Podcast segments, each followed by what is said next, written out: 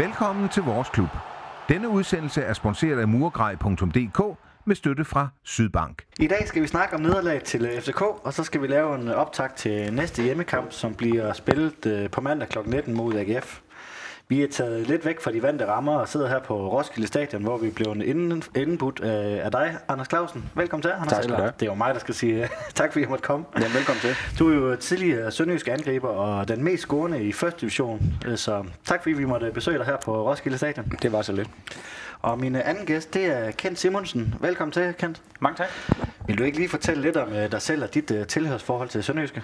Jo, øh, jeg hedder Kent Simonsen. Jeg er 33 år. Jeg øh, startede øh, min karriere i Sønderjyske øh, som fireårig.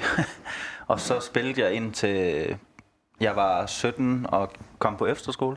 Og så øh, overtog damerne lidt sådan. Og, men min kærlighed til fodboldklubben Sønderjyske, det stoppede aldrig, hvor jeg blandt andet øh, har været vanddreng en gang for førsteholdet, en gang da jeg var barn, øh, omkring 10-11 år gammel, og sådan noget, var jeg med ud til anden division og første divisionskamp øh, på udebane, hvor jeg kom med i spillerbussen, og var en meget stor oplevelse for, for sådan nogle drenge for mig dengang, øh, at komme med spillerne ud og, og se, hvordan det var, og så... Øh, det var Erling, der var, øh, jeg tror han hed Erling, som var holdet, han var lærer på min skole, så fik jeg lov til det. Nå, men så senere, så kom jeg, kom væk fra byen og skulle arbejde og sådan noget, men da jeg så kom tilbage, så, så havde jeg lige en kort trænerperiode i klubben, hvor jeg var assistenttræner for et U15-hold. Også utrolig spændende. Øhm, ja, og så følger jeg jo Sønderjyske religiøst. Altså, Ja, og du, du bor på Sjælland nu. Hvordan er det at følge med øh, Sønderjysk øh, sådan lidt væk fra? Jamen, det er faktisk sjovt, fordi når man flytter væk fra byen, så er det faktisk som om, at man får et lidt større kærlighedsforhold til klubben. Det er som om, at det bliver mere sådan en ærekært for en, og når man kommer ud og møder nogle mennesker fra en anden egen så er det sådan, hvem holder du med? Er det Brøndby eller FCK, ikke? Men det er bare lidt federe at kunne sige, det er Sønderjyske, altså. Vi har styr på det, føler jeg. Fedt nok. Jamen, øh, Anders, øh, vil du ikke fortælle øh, vores lytter lidt, hvad du render og laver nu? Det er jo ved at være en del år siden, at du øh, trækker i den lyseblå trøje. Ja, det var i 2008. Jeg stopper nede i, i Haderslev i Sønderjyske. Og lige nu der er jeg ansat i øh, FC Roskilde, hvor jeg øh, faktisk har to kasketter på. Jeg er assistenttræner for øh, første divisionsholdet, og så er jeg ansat på kontoret som salgskonsulent ved siden af også. Så det er øh, to meget, meget forskellige opgaver, men øh, under samme tag. Og øh, jeg er glad for, at øh, det hele kan- kan forene sig. Så, øh, så jeg har tid til begge dele, og øh, min store interesse ligger selvfølgelig i fodbolden, fordi det er det, jeg beskæftiger mig med øh, ja, professionelt siden 1998. Øh, men også, at jeg kan snuse lidt til erhvervslivet og få en anden kontakt til sponsorerne end bare det sportslige. Så jeg også, vi snakker andet end, end bare fodbold og det, der sker på planen. Så øh, der er jeg ansat og været ansat i øh, kun 14 dage. Så det hele er meget nyt for mig, efter jeg sagde farvel til næste øh, her, først i 7. Det er interessant. Jamen, øh, du spillede som sagt i, i 2008, eller fra 2006 til 2008 spillede du i, øh, i Sønderjyske og var med sidste gang øh, klubben spillede i første division. Er du overrasket over at se klubben, hvor den er i dag? Nej, det er jeg faktisk ikke. Fordi allerede dengang øh, kunne man se tegninger til, lige da jeg kom til klubben i 6, der var de rykket ned for Superligaen. Der kunne man se tegninger til, at, at der var noget stort på vej. Øh, de har et kæmpe oplag, øh, opland nede i, i, i det, ja, hele Sønderjyske faktisk, hvor de har øh, både på og uden for banen øh, en masse sponsorer, hvor de har opbakning fra, øh, fra hele øh, de, de sønderjyske. Og så har de også øh, spillere, de kan tage af ned fra hele Sydlandsområdet med, med store satellitklubber, der er i nærheden. Øh, allerede dengang blev det øh, samarbejde bygget godt op, og øh, at de er i dag, hvor, øh, hvor de er, det øh, overrasker mig slet ikke, fordi de har øh, hele tiden taget en tagning efter næring, haft en sund økonomi og haft en, øh, som jeg sagde før, bagland i orden, og så er det krydret med en masse dygtige spillere, så øh, jeg ser en, en stor fremtid for de lyseblå dernede. Det er, det er vi jo glade for at høre, er vi ikke Det må man sige, det må man sige. Øh, Du skiftede jo fra, jamen det var jo oprindeligt fra Silkeborg, men du har ud- været udlagt til Køge. Øhm, Hvordan kom det skifte i, øh, i hus, øh, du skulle skifte til Sønderjysk? Ja, men det var fordi, øh, jeg skiftede som sagt til, til Silkeborg og med blandet succes, fordi jeg fik en, øh, en alvorlig skade. Jeg brækkede armen og var ude i, i et halvt år med et kompliceret brud. Så øh, da de ikke ville have mig mere, der kom jeg tilbage til Vejle, som, eller kom tilbage til, til Køge, som, som jeg faktisk blev solgt for øh, halvanden år inden til Silkeborg. Og øh, jeg fik snus lidt til det jyske, og den mentalitet, der var i Jylland, og kunne faktisk godt se mig selv tilbage i Jylland, selvom jeg var lejet over til Køge og bosat mig i, i, øh, på Sjælland på det tidspunkt. Øh, og så havde jeg en, øh, en god ven i øh, Henrik Hansen, som, som spillede nede i Herslev. Og øh, ham og jeg er vokset op med. Jeg kender Henrik siden vi var 4-5 år, og er en af mine rigtig gode kammerater den dag, der er jeg også. Og han øh, spurgte mig en dag, om det kunne være muligt, at jeg kunne komme ned til, til Sønderjyske og, og være deres nye bomber, fordi mig og Henrik, vi havde et godt samarbejde og et godt markedskab på banen i, øh, i Næstved igennem øh, rigtig, rigtig mange år, og øh, jeg tror, han har lagt op til 80% af mine mål i den grønne trøje. Så øh, da han sagde, at øh, de manglede en, øh, en bomber i Sønderjyske, og jeg fik en god snak med den daværende sportsdirektør eller sportschef øh, Gaxe, som hentede mig ned, så fandt vi hurtigt en løsning på, at øh, det kunne sagtens lade sig gøre, fordi jeg havde snus lidt til, til fuldtidsfodbolden i, øh, i Silkeborg, og det kunne Køge ikke tilbyde. Så øh, den muligheden øh, opstod i, øh, i Sønderjysk om, at jeg kunne fortsætte med at leve at spille fodbold og øh, være med i et godt projekt og øh, nedrykkerklub, som gerne ville frem igen og op i Superligaen igen. Der tog det mig ikke lang tid at, at trække ja til det, og det har jeg bestemt ikke fortrudt. Havde du andre tilbud på hånden? Du havde ligesom scoret, ja, var det 19 mål i første division, øh, da, da du skiftede til Sønderjyske? Jamen Sønderjyske var faktisk, øh, Køge ville jeg rigtig gerne beholde mig, men som jeg sagde før, så kunne det ikke øh, tilbyde mig det fuldtidssetup, som, som Silkeborg havde, og som Sønderjyske tilbyde mig. Så øh, det var ikke så meget pengene, det var mere øh, det med, at man kunne leve af at spille fodbold, som, som til, tiltalte mig rigtig meget. Øh, og Sønderjyske var rigtig hurtigt på banen, da, faktisk inden at jeg fik sagt nej til, til Køge til deres forlængelse. Så øh, jeg ved ikke, om der var flere, fordi jeg tog øh, det første og det bedste tilbud, og det var Sønderjyske. Nu skal vi jo tænke lidt tilbage, men øh, kan du huske, hvad du tænkte, da man hentede Anders Clausen? Han var jo trods alt en, øh, en, en stor øh, første divisionsprofil, havde scoret mange mål i nærmest alle sine, øh, alle sine klubber i, i første division. Altså, nu kan jeg ikke lige huske specifikt, hvad jeg tænkte øh, lige på der var en tidspunkt, men, men det er jo en ting, vi har gjort meget, det her med at hente profiler fra første division, og så øh, udvikle på det, og så, altså fordi man rent, der er ikke så stor forskel mellem første division og, og Superligaen, vel? Uh, I hvert fald ikke for de bedste spillere i Superligaen, tænker jeg, de skal sagtens være med på, nej, de bedste spillere i, i første division kan sagtens være med på Superliga-niveau. Så, og det har vi jo set med bag, og vi har hentet også Nikolaj Madsen i HB Køge, og vi har, vi har hentet sådan en hel del spillere, og Lasse Vibe kom op fra første division. Så jeg synes, det, skide god taktik, det her med at gå ind og hente i første division, og så også være tidligt ude, og for at spillerne kan mærke, okay, der er noget interesse her, og de ved, spillerne de ved, når de får et tilbud fra Sønderjyske, der kommer spilletid, og der kommer tillid. Altså, det, det er bare en god kombination for, en, for måske en spiller, som ikke har været oppe og bevise sig i, i Superligaen nu, tænker jeg. Mm, jeg er helt enig. Øh, Anders, du øh, skiftede som sagt til en, øh, en nedrykker. Øh, hvad var øh, ambitionen for, for klubben, da du skiftede? Var det at rykke op i, i første hug, eller hvad snakkede man om internt? Ja, det gjorde vi. Fordi vi, vi følte selv, at vi på papiret havde en rigtig god trup. Og øh, som nedrykker, så har man jo altid ambitionen, man vil op allerede over efter. Men det går ikke altid som præsten prædiker, øh, prædiker der er rigtig mange hold om bud, øh, men det var ambitioner, og det er også derfor, jeg takkede ja, fordi der har jeg lige været med til at ligge i toppen i Superligaen i, øh, i Silkeborg et år eller to forinden, øh, og var med til at snuse til opringen til Superligaen med, med Køge faktisk, inden at øh, jeg skiftede til Sønderjyske. Øh, så det var målet, og det var planen, at vi skulle op igen, og det kan også godt se med de, de spillere, der blev hentet ind, at det jeg blev, blev ja, ikke lovet, men øh, det, der blev fortalt mig med deres, øh, deres ambitionsniveau. Så det var klart også en af årsagerne til, at jeg sagde ja tak til det, fordi jeg vil gerne prøve at spille Superliga igen. Hvordan, hvordan var det så, at en af de største eller medfavoritter, det var, det var Silkeborg, som du var skiftet fra? Var der, øh, hvordan var det at skulle spille mod, eller kæmpe mod sin tidligere klub, selvom du kun havde været der et par år? Jamen, jeg har kun været i Silkeborg i, i halvanden år, og kun spillet faktisk, øh, ja, 30 kampe, tror jeg, øh, fordi at jeg, jeg fik den skade der. Så mit tilhørsforhold og mit hjerte var ikke rigtigt i, i Silkeborg. Jeg kunne mærke fra start af, at der var noget hyggeligt, der var noget intimt nede ved, ved Haderslev. Så det med, at jeg lige pludselig skulle møde min, min gamle holdkammerater fra Silkeborg, det, øh, ja, det var, det var ikke noget, jeg, jeg tænkte så meget over, fordi øh, jeg ikke havde så mange følelser i Silkeborg, fordi jeg ikke havde hverken præsteret eller spillet særlig meget i Silkeborg. Øh, det var næsten værre at møde øh, min gamle klub for Køge, hvor jeg havde større relationer til, og til næste år, som også var i første division på det tidspunkt. Øh, men som spiller, når man har alle de klubskifter, man har i en karriere, så oplever man tit og ofte møde, mod, øh, møde gamle, gamle holdkammerater, gamle klubber. Og øh, det ved jeg godt, det er en kliché, men det er jo en kamp som alle andre, når man først er på banen, og øh, man, man offer sig 100% for, for at få de tre point til den klub, man nu engang er repræsenteret. Hvor meget nåede du så på jamen, halvandet år i Sønderjysk og få, få hjertet med i, i, i vores klub? Øh, vi sidder jo her som Sønderjyske medier, så vi kommer garanteret meget til at kalde det vi. Øh, følger du sådan meget med, eller følger du med i klubben sådan lidt udefra? Jeg vil sige, det var et af de aller, aller sværeste valg, øh, da jeg skulle skifte fra Sønderjyske, fordi øh, på det tidspunkt, der havde man en strategi om, at alle spillere i Sønderjyske skulle bo i Haderslev.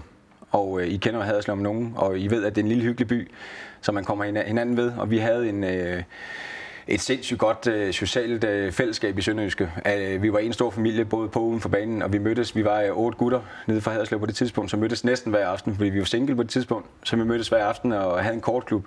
Så vi var sammen næsten 24 timer i døgnet, og øh, den dag jeg fik at vide af, af Gaxe, at øh, Carsten Bro, som var træner på det tidspunkt, ikke kunne, kunne bruge mig eller kunne se mig i, i fremtiden, fordi de ville gerne øh, rykke i Superligaen, og der, der følte de ikke, at jeg havde kvaliteter til at spille Superliga.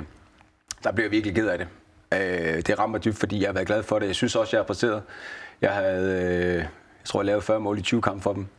Øh, så jeg var lidt, jeg var lidt overrasket over, at de kunne bruge mig, men der havde man en, øh, en Kanilsø, og man havde en øh, Fabricius, og de skulle ikke bruge, øh, bruge flere angriber på det, på det tidspunkt, så øh, en skulle ud, og det var så mig, der trak det korteste strå, og det var jeg ked af, og jeg kan huske, den dag jeg skulle sige farvel, der havde jeg øh, skrevet en, øh, et afskedsbrev, jeg gav Jakob Stolberg, som var øh, anfører på det tidspunkt, og sagde til ham, jeg kan ikke selv møde op, fordi jeg vil, øh, der vil falde en tår eller to. Fordi jeg havde så meget øh, følelser, jeg havde så meget tilknytning til den klub der, så jeg ville blive jo rigtig ked af, at jeg ville stå og flæbe foran øh, alle mine holdkammerater. Det kunne jeg ikke byde dem, så jeg gav øh, Jakob Stolberg et brev, som han skulle læse op for dem. Og så inviterede jeg dem øh, de tætteste, øh, en 10-12 stykker op på øh, den lokale café Kafka, hvor jeg mødte Sten Brunson og fik sagt farvel til dem. Og øh, ja, jeg var ked af at efterlade dem, det må jeg sige. Det, det kan jeg da godt forstå, for det var også, jeg kan huske, det var et mærkeskifte, det kom også sådan lidt uventet for os. Jeg husker, jeg havde snakket med, med Jens, tror jeg han hed, den daværende kommunikations, øh, hvor han sagde, at nu sker der noget, der sker noget overraskende i morgen, kan jeg huske, han sagde til mig. Øh, det var så, at du blev øh, byttet til videre for en øh, Jesper Kristoffersen. Kan du huske det skifte? Ja, det er et lidt underligt skifte, synes jeg. Øhm, jeg synes også, det er lidt underligt, at man ikke... Øh, hvor mange mål var det, du sagde, du scorede? I? Ja, jamen, jeg tror, det var 20 eller 21 mål i omkring 40 kamp. Det må jeg jo sige, det er jo ganske acceptabelt i hvert fald. Altså, mm. det, det synes jeg er lidt mærkeligt i dispositionen, at man så ikke kan bruge det. Altså, men øh, ja, Jamen det er vel også det, man kan undre sig lidt over, hvis man ser Anders Clausens karriere, altså den mest scorende i første division, men det ja. er desværre aldrig lige blevet til det der store eller Superliga gennembrud, og det, det kan man jo undre sig over. Ja, det, det, de har nok tænkt, det, det var nok også på grund af Sønderjyske dengang. Det var meget med sådan noget fysisk kort, og Anders, Anders er jo ikke den største øh, spiller, øh, der findes. Og, og der, er nok, der har de nok tænkt, at vi, vi, vi skal have en, vi kan spille bolden op på, en som kan få modtage den i luften, og så måske tage den ned og holde forsvarsspillerne væk og sådan noget. Det var også og, den begrundelse, jeg fik, at de skulle bruge noget mere fysik, og så skulle de bruge noget hurtighed, som jeg ikke havde.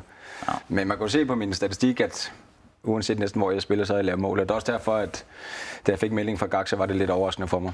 Og øh, også gjorde mig ekstra skuffet. Har det har, haft nogen indvirkning på dit forhold til Gaxe? For nu har du arbejdet sammen med, lidt med ham i, i Næstved, kunne jeg forestille mig, øh, sådan efterfølgende. Nej, slet ikke. Jeg har haft det rigtig godt med Gaxe, og har faktisk senere, da han øh, stoppede som, øh, som sportsdirektør i Sønderjyske, hvor han blev spiller igen, der har jeg faktisk brugt ham til to skifte senere hen, både fra, øh, fra øh, videre til Vejle og fra Vejle til Næstved. Så øh, mit og Gaxes forhold har altid været godt, og jeg kunne, han var ærlig over for mig og fortalte tingene, som det var. Han spillede med åbne kort, og det kunne jeg godt lide ved Gaxe. Han, øh, og man kan lide ham eller ej, men han er sgu, øh, det er lige ud af posen. Og det var det også dengang, og jeg har ikke noget imod Gaxe, fordi det var ikke hans disposition, det var Carsten Bro, som, som ikke rigtig kunne bruge mig dernede. Så mit forhold til Gaxe dengang var rigtig godt, og det er det også den dag i dag. Så der er ingen bad feelings mellem mig og ham overhovedet. Du skifter så til, øh, til Hvidovre. Hvordan var det så at skifte fra en oprykkerkandidat til nedrykkerkandidat? Øh, Ja, og det var også et skifte, der tog noget tid for mig at komme på plads, fordi øh, det var netop, som du sagde, de var rykket op for anden division, og så vidt jeg husker, det var jeg skiftede til, øh, til Hvidovre, det var i, øh, i starten af forårssæsonen, hvor vi lå og kæmpe med ikke særlig mange point. Men jeg fik øh, forelagt en rigtig god plan for deres, øh, deres direktør derinde, Tom, og øh, jeg kunne se de spillere, de hentede ind, at de ville det virkelig. De hentede mig fra Sønderjyske, de hentede Tom Slendrup. Jeg tror, han spillede i Nordsjælland eller OB på det tidspunkt, så jeg kan godt se, at det var noget, og de virkelig... Øh, altså, der, der, var, der var hold i det, de sagde. Og øh, om jeg troede projektet, det ved jeg ikke. Det gjorde jeg måske nok, siden jeg sagde ja til det. Øh, fordi jeg vil gerne over og, og kunne være redningsmanden for et hold og lave en masse mål igen. Jeg vil bare spille fodbold. Øh, jeg vil helst ikke spille anden division, så jeg vil gøre alt overhovedet, hvad jeg kunne for, for at med til at score en masse mål og, og redde liv i, øh, i første division. Og så tror jeg, vi har haft den bedste forsæson i videre nogensinde, fordi vi redder os klart.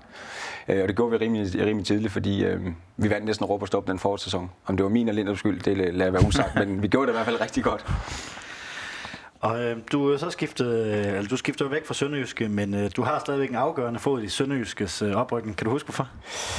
Ja, det kan jeg faktisk godt, fordi jeg tror, vi møder Silkeborg.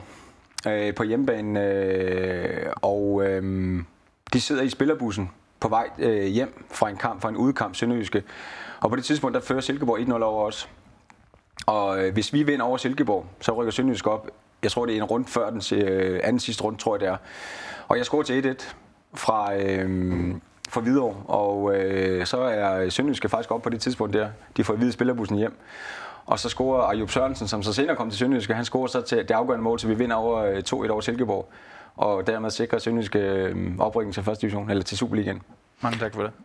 kan du huske, øh, var du med ude, og jeg kan huske, jeg var ude og se den køgekamp der, hvor der var sådan en lidt en mat stemning. Var du med der også? Nej, det var det så ikke. For jeg kan huske, der var sådan en, en mat stemning. Vi har spillet lidt i Køge, og, og det lå ligesom i, i, i Hvidovs hænder, eller Silkeborgs hænder, om vi skulle rykke op i den runde. Vi havde selvfølgelig ikke mistet oprykning, men og så øh, på vej hjem på en restplads på Fyn, der får vi så at vide, at Ayub har, har scoret 2-1, og, og, selv, eller videre, og de vinder den kamp, og vi holder ind på en restplads på Fyn, og venter på spillerbussen, og holder så en oprykningsfest på en anden øh, tilfældig restplads på, øh, på Fyn. Det var, det, det var lidt af en oplevelse. Det havde været sjovere at klare det på stadion, men øh, vi tager det med, og det var jo sidste gang, vi, vi spillede en, øh, en første divisionskamp. Jeg havde også en, øh, en lidt mere end bare en fod med, fordi jeg har jo spillet i, øh, i Sønderjyske og skaffet dem lidt point i øh, løbet af efterårssæsonen. Så det lå øh, fordelagtigt, da vi gik til forårssæsonen, inden jeg skiftede til Hvidovre. Så et er, at jeg scorede til et mod Silkeborg, men jeg har også været med i hele øh, efterårssæsonen øh, for Sønderjyske. Så jeg, havde, øh, jeg spillede en halv sæson og sikkert en halv, halv oprykning til, øh, til Sønderjyske på det tidspunkt. Og øh, det tog da ikke lang tid, før øh, Nikolaj Wahl han ringede til mig. Og ikke bare lykkeønske mig, men øh, han sagde, at jeg blev inviteret til øh, oprykningsfest på Crazy Daisy i Haderslev, hvor vi havde godt øh, forhold til Martin, som, som var i Crazy Daisy dernede. Og øh, ja, jeg blev, modtaget, jeg blev modtaget nede som, som prinsen af Haderslev, da jeg ankom på øh, Crazy Daisy og var oppe på øh, mixerpulten og blev præsenteret og det hele. Så jeg følte, at jeg var stadig lidt med i oprykningsfesten, selvom jeg spillede videre på det tidspunkt. Hvor ked af var nu har du så prøvet at sætte lidt over på, hvor ked af det var, at du ikke fik, øh, altså, fik oprykning med og fik lov til at spille Superliga igen? Jeg var selvfølgelig ked af det, fordi det er noget, alle øh, fodboldspillere de elsker, de oprykningsfester. Men jeg følte selv, at jeg havde bidraget, og jeg holdt jo stadig rigtig, rigtig meget øh, af Sønderjyske, så jeg følte, at jeg havde bidraget med det, jeg skulle. Både øh, i min hvidovre trøje, men også i min Sønderjyske trøje. Så jeg var en del af oprykningsfesten, og følte også, at jeg kunne glæde mig lidt på, øh, på min egen og sønderjyske vegne over, at jeg havde været med i, i oprykningen. Det var ikke helt det samme, når man ikke øh, skulle starte op efter sommerferien øh, i Superligaen, men jeg glæder mig rigtig, rigtig meget, både personligt, men især også på sønderjyskes vegne. Går der ikke fuldstændig abefest i det, til sådan en fest, der er til sådan en overrykningsfest til Superligaen? Hvad, hvad der sker til sådan en fest, bliver på sådan en fest. Nej, det, ja, det er fair Du, øh, det blev til halvandet år i, i, i den lysblå trøje. Hvordan øh, ser du tilbage på din, øh, din sønderjyske tid? Øh, altså, det var et fint snit, du havde, ikke, må man sige. Ja, og jeg havde det også rigtig, rigtig godt dernede. Altså, øh, jeg havde øh, gode, øh, gode venner, øh, holdkammerater, som, som blev gode venner. Jeg havde Henrik Hansen dernede, som jeg har øh, et, et, et rigtig godt venskab med, vi var meget sammen, og så havde jeg fået en, øh, en Kasper Grøn ned, som jeg spillede sammen med i Køge, en ung gut. Og vi boede øh, nede i uh, Jomfrustien, faktisk lige ovenover hinanden. Så øh, vi var næsten som, som brødre dernede. Så, og det var med med alle spillere, øh, kan jeg huske dengang. øh, men især øh, Kasper Grøn havde et, øh, fik jeg et rigtig godt forhold til, fordi jeg fik ham derned, og vi boede bare tæt på hinanden. Han blev så dernede. Og øh, jeg tror faktisk så godt, at øh, ham Jesper, som, som overtog min plads dernede, fik også min lejlighed. Øhm, men jeg har det godt dernede, og jeg, jeg savner rigtig mange mennesker i, øh, i Haderslev, og snakker også stadigvæk meget. Jeg møder Stig en gang imellem, øh, som er presseansvarlig dernede. Jeg møder Claus Direktør dernede en gang imellem, og mange af de spillere. Og, og jeg har det sindssygt godt med, med Sønderjyske, og jeg vil sige, øh, jeg savner Haderslev lidt faktisk. Man snakker jo utrolig meget om det her sønderjyske DNA og omklædningsrummet, øh, øh, men det var vel allerede startskud til det dengang, hvor I havde så meget med hinanden at gøre, hvor man ligesom havde den regel om, at man skulle bo i Haderslev. Ja, og det var også det, Gaxe fik indført, at de spillere, som kom til, øh, de skulle, øh, der var selvfølgelig nogle spillere, som havde lavet nogle kontrakter fra, fra ældre tid, som boede i Odense og I boede i Aarhus, men, men de nye spillere, som Gaxe fik til, de skulle bo i Haderslev. Selvom man, jamen jeg er jo fra Næstved, men jeg er jo københavner i, i de jyske øjne. Øh, selvom man var Ilsø, som også er københavner, skulle også flytte til, til Haderslev og bo. Og, og det var så måske startskud til, at, øh, at man fik det sociale, og man fik det øh, omklædningsrum, som man har i den dag i dag. Jeg kunne allerede mærke, da jeg kom til Haderslev, der var nogle specielle pladser. Du må kun sidde der, hvis du spiller så så mange øh, U21-landskampe.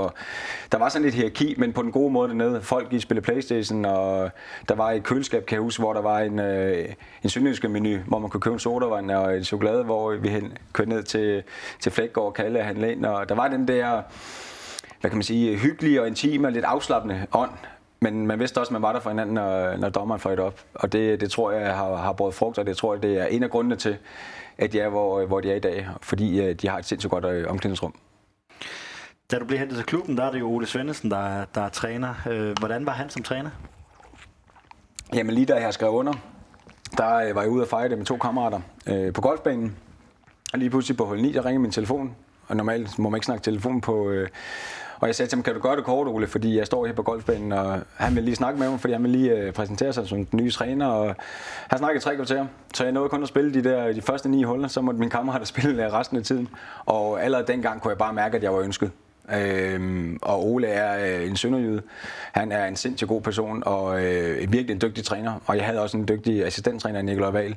Så det team, det gjorde bare, at man følte sig, man følte sig hjemme fra start af, og jeg havde det virkelig godt med begge to. Og Ole, den dag i dag, snakker jeg også stadig med og hilser på, og jeg kan huske, at Ole, han blev fyret, øh, inden de ansatte Carsten Bo. Der var mig og Henrik ude med en, øh, en trøje til ham. Og øh, man kunne mærke på, øh, på Svendesen, hvor meget øh, syndiske fodbold betød for ham, fordi øh, der var også en lille øh, tår i øjenkrogene. Så jeg havde det godt med, med Svendesen, og jeg fik en, en øh, fik opbygget en, en tillid ret, ret hurtigt til ham. Øh, og han øh, respekterede mig som den jeg var, og jeg gjorde det samme med ham. Og han brugte mig jo, jeg spillede jo fast under ham indtil Carsten Bro, som blev ansat, og øh, det kan jeg godt takke Svendesen for. Ja, der, det er i hvert fald et tegn på, at du ikke har kendt øh, Ole øh, ret godt, da du har spurgt, om han kunne gøre det kort, for det tror jeg ikke, den mand kan lade sig gøre. Sådan et spørgsmål, der kan du ikke finde på at stille ham mere, kan du? Nej, det kan jeg ikke. Ikke efter den samtale, hvor jeg sagde til ham, jeg er så travlt, jeg står på hul 9 på golf, øh, golfklubben. Kan du, øh, kan du gøre det kort? Ja, det skulle nok gøre. Jeg skulle bare lige øh, fortælle, hvor glad han var for, at jeg skrev under, og hvem han var. Og det tog som sagt tre kvarter. Ja, hvis øh, folk ikke har hørt vores øh, udsendelse med, med Ole, så, så kan det i hvert fald anbefales at gå ind og høre den inde i podcast-feedet, fordi det er en, også en meget interessant øh, samtale, hvor vi også snakker om hans fyring og hvor meget det egentlig betød for ham. Carsten Bro får du så som, øh, som træner. Øh, det var vel øh, sort og hvidt nærmest, altså de var meget forskellige som øh, fodboldtræner, var de? ikke? Det var fuldstændig vidt forskellige. Øh, men dermed ikke sagt, at det ene er rigtigt, eller det andet er forkert, men men Carsten Bro var en speciel person, som man ikke kom ind på livet af på samme måde, som det gjorde med Svendesen, og som jeg gjorde ret hurtigt. Øh, der var en distance til en cheftræner. Øh, det havde jeg så prøvet før, da jeg var ansat under Viggo Jensen i Silkeborg. Øh, ikke fordi jeg skal sammenligne de to, men Carsten Bro havde også den distance der. Han var en lunefuld øh, fyr, og jeg synes virkelig, han havde, han havde styr på det. Altså, øh, et af, hvad han er som person, og, men på træningsbanen, der han skulle styr på det. Og øh, jeg tror også, det var ham, der fik øh, for alvor sat skik i, øh, i Sønderjysk og gang i dem, så de kunne komme op og være bæredygtige i, Superligaen. For jeg, jeg følte, at han, han bidrog med, med rigtig meget, sammen med Nikolaj Wahl, som også var stadigvæk fortsat, som assistenttræner. Du havde jo en, en meget, meget speciel øh, golfjubel, kan jeg huske. Hvad var der med den? Jamen det var fordi, vi havde nogle af de gamle sønderjyske gutter med øhm, den gamle målmand Jesper Mortensen og øh, Mads Bro Hansen. Og så var der nogle andre sønderjyske spillere, øh, Sune Heilbo og Nikolaj Wahl, som øh, vi havde sådan en årlig tur ned til øh, det nordtyske, hvor vi spiller golf. Og der lige pludselig står øh, mig og Sune og skal til at slå ud på et hul. Og så lander der en bold, jeg tror den lander 10 cm fra hullet, et par tre hul, hvor man står op for at slå ned, og vi kigger på bolden og tænker, den er fandme tæt på at ryge hul. Og så kigger vi op på, øh, på Tisted, og der står vores assistenttræner Nikolaj Wahl og bare vinker til os. og mig og Sune, vi knækker helt sammen med grin, for det er typisk Nikolaj Wahl med hans, øh, ja, hans humør og hans øh, attitude, og han bare står og vinker som om, ja, ja, det er mig, verdensmand, der lige var ved at lave hole one.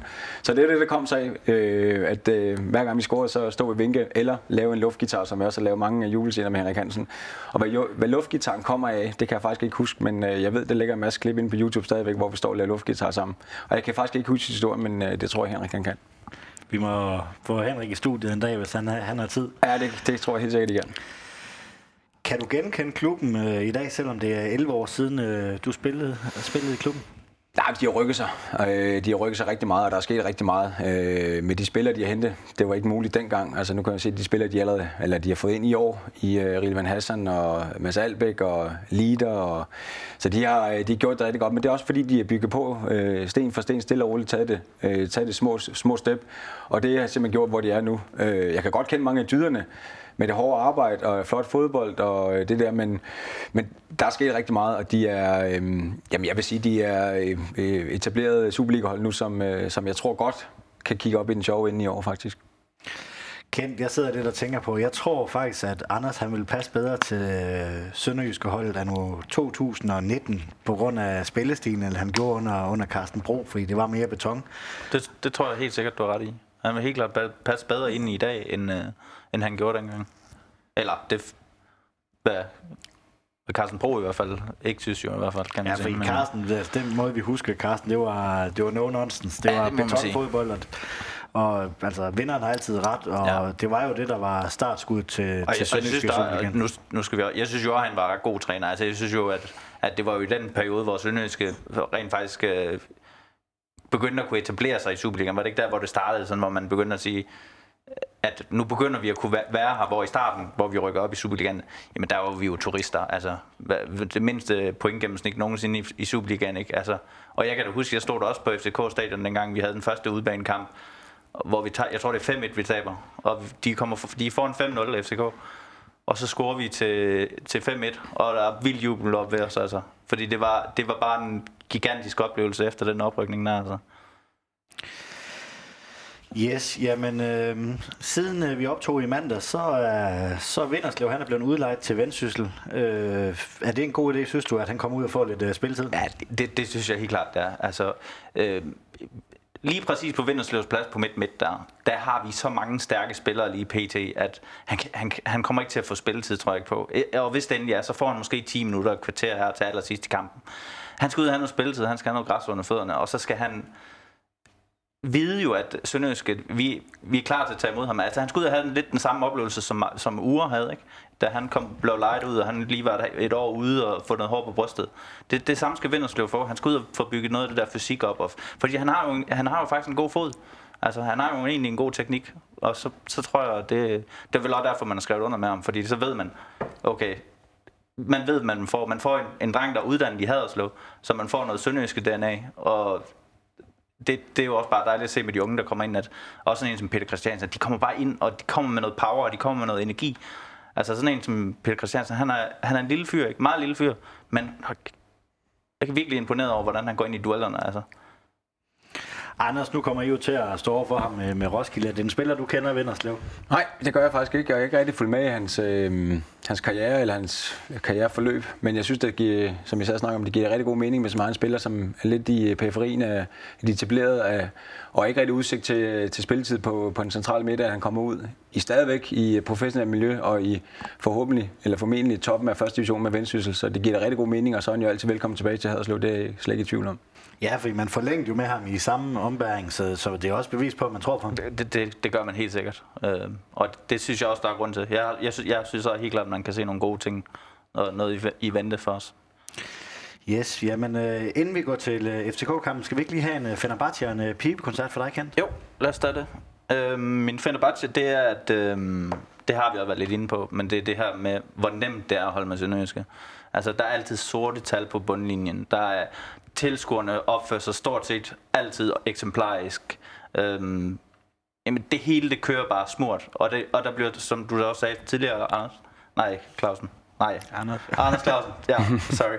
Men det, der bliver bare bygget på med sten på sten på sten på sten, og det, det er virkelig sjældent, at vi går et skridt tilbage. Det bliver nærmest kun altid fremad, og det, det er fandme en fornøjelse, og det, det, det kan godt være, at vi snakker også tidligere inden udsendelsen om, at der er, der, det der med, at der er ro på en klub, det gør utrolig meget, hvor at i Brøndby og AGF og sådan nogle steder, der, der er det måske ikke så nemt at komme til og, og klare den. Altså, hvor i Sønderjyske, der er det, man har bare sat et godt fundament til, at, at det skal lykkes, synes jeg. Og det er simpelthen en fornøjelse at se, altså. Yes, og øh, min pivkoncert, det er, at jeg synes i kampen mod FCK, at der mangler vi en plan de sidste 5-10 minutter. Jeg, jeg synes, at spillerne virker... Jeg, kunne- jeg vil gerne have noget mere fanden i voldsked, noget mere sådan... Der er 5-10 minutter tilbage. Altså, jeg synes, vi signalerer, at, der, at, at vi spiller i første halvleg -agtigt. Jeg har det sådan lidt... Jeg synes ikke, vi skal begynde at spille lange bolde mod FCK, for det, det synes jeg også er dumt. Men hvis vi får et frispark, så får det taget hurtigt. Få taget nogle hissige løb omkring den, der står med bolden. Hurtigt få sat bælt hurtigt i gang. Lad os få skabt noget, nogle, noget panikfodbold, noget, noget, noget indianerbold mod et hold som FCK. Men jeg synes ikke, vi skal begynde at, at begynde at det her med øh, organisation mod organisation. Altså et eller andet sted, så skal vi jo kreere på, at det bliver noget, at det bliver noget fight-fodbold, og hvor måske FCK, FCK kommer med sådan en, en holdning om, at de skal også spare lidt, de skal også i Europa i næste uge og sådan noget. Altså, jeg synes, man skulle måske prøve at lukrere lidt mere på det, og især til allersidste kamp, hvor vi jo er bagud og skal satse helt vildt. Yes. 7.417 tilskuere var der på, på plads til topkampen på Sydbank Park i, i lørdags. Det var lidt andre tilskuertal, end da du spillede i klubben, Anders. Ja, med, ja det var det. Øh, og, men jeg synes stadigvæk, at der var god opbakning for, som jeg fik øh, sagt tidligere i, i udsendelsen, at der har altid været øh, en god opbakning til, øh, til Sønderjyske, fordi deres opland er så kæmpestort. Så jeg tror allerede dengang, selvom vi kun i Gåsøen lå i første division, så tror jeg stadig, der var et par tusind øh, i, i, i snit på lægterne. Og i takt med, at vi vandt flere og flere fodboldkampe, så, øh, steg interessen også øh, fra, øh, for at komme på stadion. Og øh, jeg tror sågar, at vi havde øh, vi spillede en kamp mod AGF på hjemmebane, øh, som også var nedrykket på et tidspunkt. Jeg tror, der var 5 eller 6.000. Så de kan godt, øh, også dengang. Øh, men jeg synes, det er imponerende at se en kulisse der dernede. Og også, hvor meget de endelig formår at larme. Altså, de har taget lidt til sig med den der øh, Brøndby-fans, hvor der står nogle tribuner og råber hinanden. Dengang jeg spillede i, øh, i Haderslev, der var ikke, øh, der var ikke tribunen, der var kun tribunen på den ene side, øh, og ikke nogen endetribuner. Så der, der er også sket lidt på den, øh, på den front. Det er blevet meget professionelt, både på og uden for banen, og øh, den kulisse, de er samlet sammen, og det er det gennem, gennem mange sæsoner nu faktisk har ligget på et, øh, et rigtig pænt snit. Det synes jeg er fedt, og det er dejligt at se, at der, der ikke kun står øh, 500 mennesker, som I har følge. Ja, og øh, altså et gennemsnit på omkring de 5.000 øh, i sidste sæson, øh, hvor, hvor det ikke var sprudende fodbold, øh, i hvert fald første halvdel af sæsonen, og vi ligger også øh, godt øh, op på de 5.000 i den her sæson. Ja, det, det er enormt flot. Det, det, det, det synes jeg simpelthen, det er enormt flot. Og det viser også bare, hvor meget Sønderjylland vi hungrer efter det her. Altså hvis vi havde vundet over i i dag, eller ikke godt i dag, men i fredags, lørdags, sorry, så, så tror jeg virkelig, der er gået brand i, i Sønderjylland. Altså, der var gået så meget fodboldfeber i den. Fordi man kan mærke, det ligger, det ligger lige på kogepunktet lige nu. Altså man, hvis vi havde vundet den der... Og det er også derfor, det er så ærgerligt, at vi kommer bagud så tidligt i kampen mod FCK, fordi det sætter lige en, stem, eller en øh, dæmning på stemningen på stadion. Og så scorer vi tidligt i første eller i anden halvleg. Og så scorer FCK lige efter. Altså, vi når ikke at få den der optimisme blandt publikum, og den der hver eneste duel, hvor, de, hvor spillerne de bliver klappet af stadig af tilskuerne. Det, det når de desværre ikke at få, fordi FCK de er så øh, er kyniske og at få gjort det hurtigt, for hurtigt sluttet den der optimisme, vi, vi, vi har. Vi vender lige uh, tilbage til, til målene, men uh, vi taber jo 2-1 uh, øh, knepen. Anders, hvordan, uh, hvordan så du kampen? Jamen, jeg husker kampen, uh, nu var det godt nok kort tid, men de første minut, halvanden minut kommer Sønderjyske blæsende og har to hjørnspark. Og så er det det, forbandet ved FCK, det er, at de skal have en chance, ikke engang en halv chance, hvor øh, Gregor han taber bolden op på midten, og så går det stærkt, Fischer sætter den i gang til vind, ikke? og så er han jo bare, øh, jeg ved ikke om, om målmanden skulle have haft den, fordi øh, jeg synes ikke, det er så hårdt sparket fra en døj, men det er velplaceret, og øh, det er det, der kendetegner en topangriber. Han øh, scorer på de øh, få chancer, han får, og jeg vil ikke engang kalde det en chance, det er jo en, et halvt forsøg, som, som han omsætter til mål. Hvor jeg tænker på det første halvanden minut, tænker hold da kæft, der er ild i røven på de der sønderjyske spillere. De kommer virkelig blæsende, og jeg tror, de har to hjørnespark inden for det første halvanden minut, og så bliver det straffet. Øh, og så står det 1-0, og så kender man FCK, ikke? Ja. Så er det svære. Hvordan så, så, så du kampen, hvis, øh, hvis vi skal prøve at tage det første jamen, mål? Jamen, altså, jeg, som, jeg synes jo også, at Sønderjyske kommer faktisk blæsende til at starte med, hvor jeg sidder og tænker, kæft, det bliver fedt, det her, også med stadion, og nu, nu, men så får de jo scoret de dumme mål, og Grego, han, jeg synes jo ellers, det er faktisk en disciplin, han er normalt ret god til, det der med at at komme godt ud af situationen, og på trods af, at bolden er mellem hans fødder sådan nogle gange, så plejer han faktisk at være god til det, men så mister han bolden, og så må man også bare sige, at Vind og Endøj, og, øh, for de ulækkert gode, altså. Altså, de laver nærmest ikke en fejl. Altså, jo, Endøj, han brænder sådan en hel del en gang, men, men hver gang han får bolden til sig, han får den altid spillet videre. Han, ja, det, det, det er ikke så godt at se på. Ja, fordi at, øh, altså, i første halvleg i hvert fald, der har FCK en, en del store chancer, så det er vel lidt en, en fortjent sejr til, til FCK, selvom øh, vi sidder her i hvert fald med, med lyse øh, blod i årene. Jo, det synes jeg det bestemt er. Også når man ser deres effektivitet eller mangel på samme syndiske, fordi de kommer meget godt med inde i, øh, i første halvleg og har også nogle, nogle tilløb til chancer.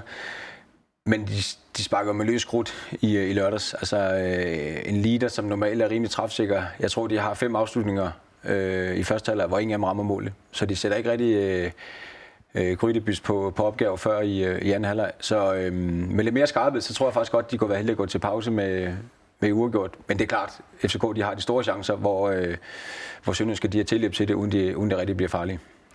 Jeg spurgte mine øh, paneldeltagere i sidste uge, om, om det var sådan lidt et, et svendestykke for, for Glenn Ridersholm, for det var, udover Midtjylland, så har han kun mødt øh, hold fra, fra bund 6 nærmest. Øh, hvordan synes du, han øh, spille, Glens spillestil klarer sig i, i kampen?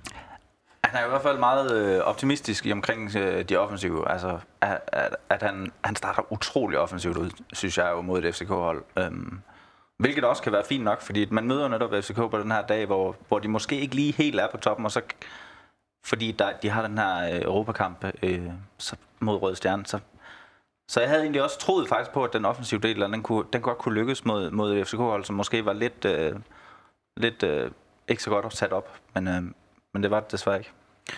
Kan man kalde sådan en kamp mod FCK, selvom det er på hjemmebane, og selvom man gerne vil øh, op og, og lege med de store, så er det vel også lidt en gratis kamp, selv, lige, selvom Sønderjyske har lagt en del på de sidste par Jamen, jeg tror, hvis du spørger trænerne og, og truppen, så tror jeg ikke, der er noget, der er gratis. Men selvfølgelig, øh, chancen for at slå Horsens, med al respekt for Horsens, er jo større end at slå FCK på hjemmebane. Men når man, når man ligger, hvor man gør, og man gerne vil bide skære med de store, og prøve, så er det jo sådan en kamp, der, der på papiret er rigtig, rigtig sjov at vinde, og måske tit ofte giver mere end bare de tre point.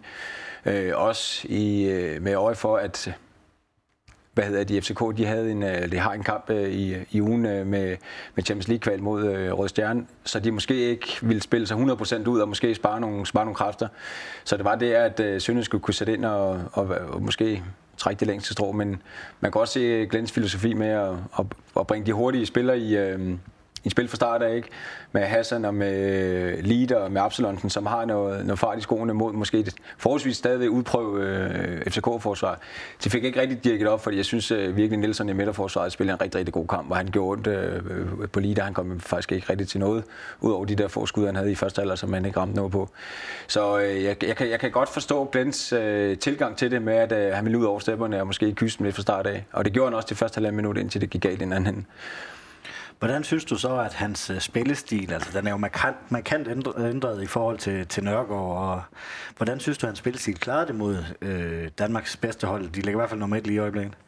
Jamen, jeg synes, øh, øh jeg synes faktisk, de klarer det godt. Øh, om det er hans spillestil eller spiltyper, han spiller med, det lader være usagt, men han har nogle rigtig, rigtig gode typer øh, krøder med, med Sønderjyskes DNA. Altså, han har, han har en masse fart. Han har fået en øh, motorisk målscorer i øh, Elite, og så har han en Albæk, som ligger og styrer den der centrale midtbane øh, rigtig, rigtig godt. Øh, så jeg synes faktisk, at hans spilstil passer rigtig godt til det spiltyper, han har. Og øh, jeg tror ikke, det er for så, at de ligger i toppen, eller i hvert fald lå i toppen inden, øh, inden topgrav, øh, topbrav mod FCK. Og jeg har også lavet et lille vedmål med min gamle øh, træner i, i Næstved, Michael Hemmingsen, om hvem der er højst af, af to hold, og hvor jeg har klart Sønderjysk i top 6 i år. Og det, det kan sagtens være, at det er Glenn, Glenn Ridder, som fortjener sig med spillestil og de spiltyper, han har fået ind. For jeg synes, de har købt godt ind. Er du øh, ved at blive mere sådan fortrøstningsfuld og tryg ved den her spillestil? Øh, jeg har sagt tidligere i studiet, at jeg var sådan lidt nervøs øh, på, på Sønderjyskes vejen, fordi vi ikke har været vant til at spille op øh, nede bagfra. Det har normalt været en lang bold op, og så har vi spillet ud for det og vundet anden bolden. Er du ved at være mere øh, tryg i, i Glens øh, spillesystem? I, ja, det er jeg faktisk. Øhm, jeg, jeg vil så sige, jeg synes faktisk, det var lidt ærgerligt, at man ikke holdt fast i det lidt længere tid dengang. Øh, jeg ved godt, at vi kommer ud, og så taber vi, hvad er det, 2-0 og 2-0 og 3-0. Men, men hvis man ser på spil og chancer, og det synes jeg et eller andet sted, man som træner skal fokusere mere på. Fordi en ting er, hvis man ikke scorer på sine chancer, det, det er, hvad der kan ske.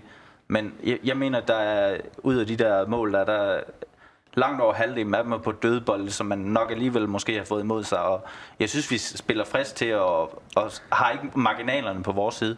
Så jeg synes måske faktisk, at han for tidligt trækker stikket på projektet. Men øh, jeg kan også godt forstå, at han havde lidt nøjeren på, om det ville gå galt, fordi at, øh, det, især når man ikke også får scoret, ikke? Altså, og så når man taber med både to og tre mål, så kan jeg godt se, se, se, se skidt ud. Glenn han starter jo i, i, øh, i lørdags med, med Rukas i stedet for, for Eggert ind på midtbanen. Hvorfor tror du, han øh, vælger sådan en, øh, en mere offensiv øh, spiller mod FCK? Øh, tidligere i Sønderjyske, der havde man valgt øh, defensiv forankret, og så måtte man spille op for det. Jamen, det siger vel også lidt om, hvor man er i Sønderjyske, Sønderjyske øjeblik, og hvordan man ser sig selv. Altså, man ser ikke sig selv som, at man bare skal overleve. Man ser sig selv som måske være med til at præge toppen, eller i hvert fald subtoppen. Og øh, det er udsatsgivende ved, at man, man vælger en rockers i stedet for, øh, fordi man vil gerne ud over stepperne. Og som jeg altså, nævnte før, så tror jeg, at man vil tage FCK lidt på sengen, og måske lukrere på, at øh, de har tanker også på øh, Champions League-kvalen, som, som kommer i midtugen her. Så jeg tror, det er derfor, man vælger at skifte en, øh, en hårdt arbejdende slider ud med en øh, måske lidt mere øh, teknisk hurtig spiller. Øh, det tror jeg ikke, der er vores og det var også ved at bære frugt, men øh, det er ikke nok til FCK, som er dybt kyniske. Det er vel også et uh, statement for Glenn at sige, at uh, vi skal se ud og spille offensivt, vi skal ture og udfordre FCK uh, på hjemmebane. Uh, vi skal ikke bare uh, gå efter en uh, 0-0 og parkere bussen. Det, det tror jeg nemlig lige præcis der. Jeg tror nemlig lige præcis, det er et statement. Også til spillerne også. Fordi det, det er også et statement til spillerne, fordi til at sige, vi spiller med Marco Rojas i stedet for Edgar Johnson, fordi vi vil spille bold. Altså det, det, det signalerer også til spillerne, så de ikke...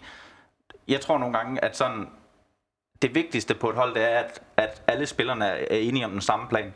Hvis der er halvdelen af spillerne, der tænker, at oh, vi, skal, vi skal bare lige stå lidt defensivt her i den her periode, eller, og så have den anden halvdel øh, tænker offensivt, så, så rykker banen over midt over, eller man skal sige, så kommer der til at være så meget plads midt på banen. Så jeg tror, det er også et signal om, til spillerne om især, og at vi skal simpelthen ud og spille noget bold. Vi, vi skal ikke ud og...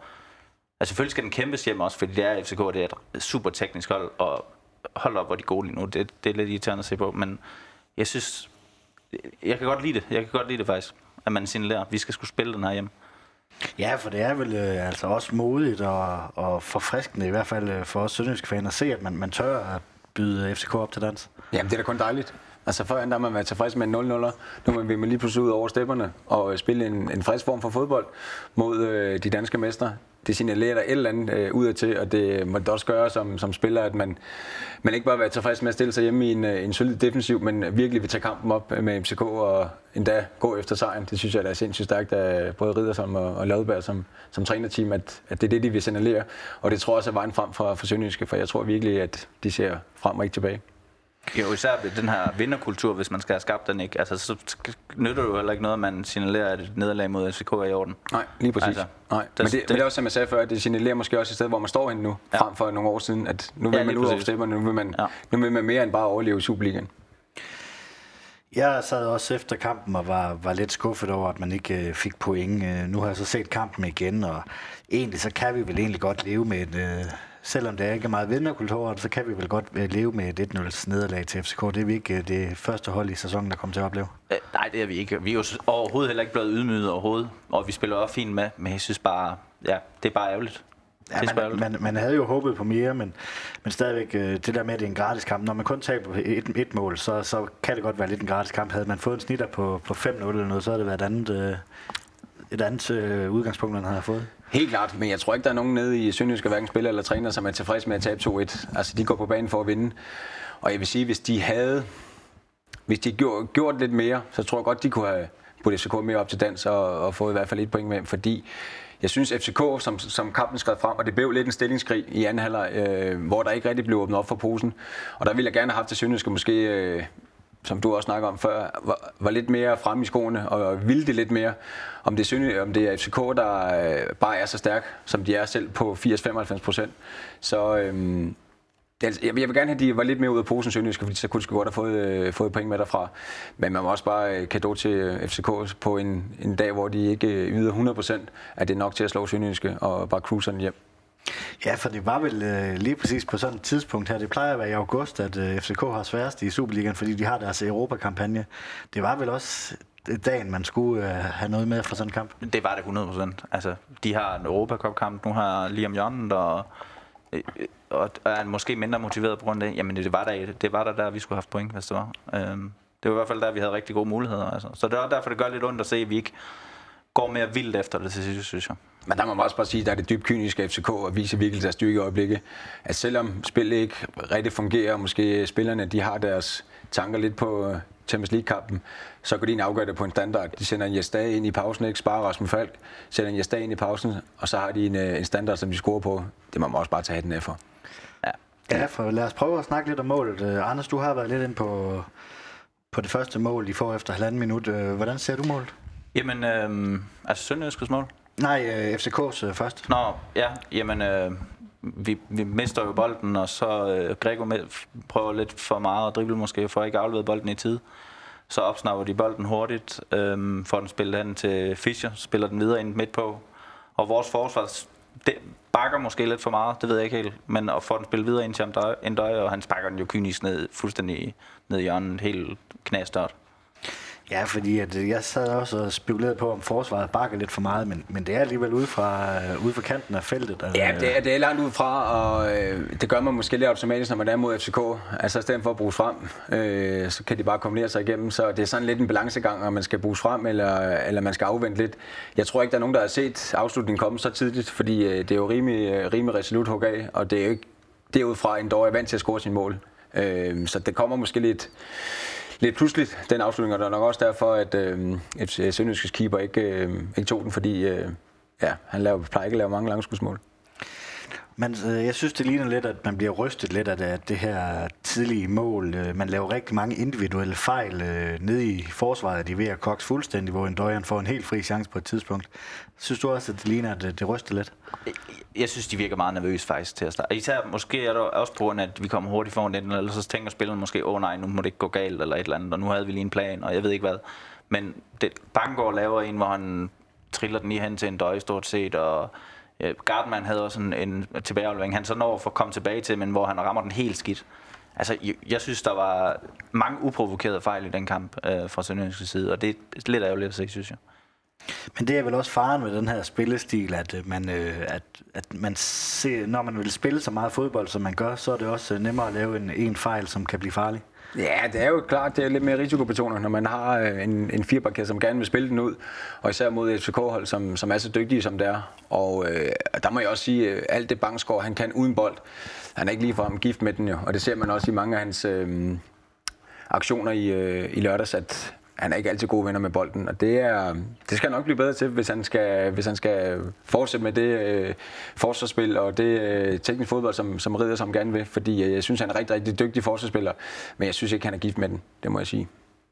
Hvor meget kender du til, til Kies Lauk, så han har været ude i medierne her og siger, at han, var den, han følte, at han var den bedste øh, forsvarsspiller, der var i Sønderjysk? Jamen, jeg synes, det er overraskende, at han ikke spiller.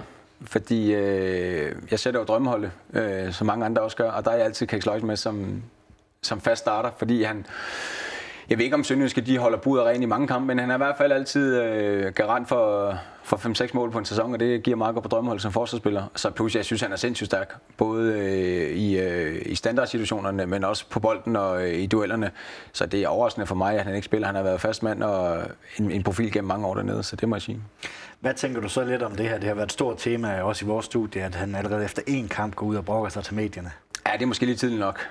Der kunne uh, øh, måske have lidt slå godt vand i blodet og, og, og lige vente nogle kampe og, og se det hele andet, fordi det kan jo være kendt, øh, hvad hedder han, øh, ridder, som har brug for ham øh, på senere tidspunkt, og så er det ikke den bedste udtalelse at komme med, så øh, der må man måske også kigge lidt ind. Nu ved jeg ikke, hvad der er gået forud for, øh, for øh, for situationen eller for, øh, for det hele, øh, men han ikke, han ikke spiller fra start nu. Øh, jeg ved ikke, hvordan han har trænet, hvordan træningskampen har, har forløbet. Der er ikke fuldt så meget med i det, men der er jo en årsag til, at måske en bankskov spiller i stedet for øjeblik, at det er måske fordi, at Keslock måske har, har været lidt skidt i opstarten. Det lader mig være usagt.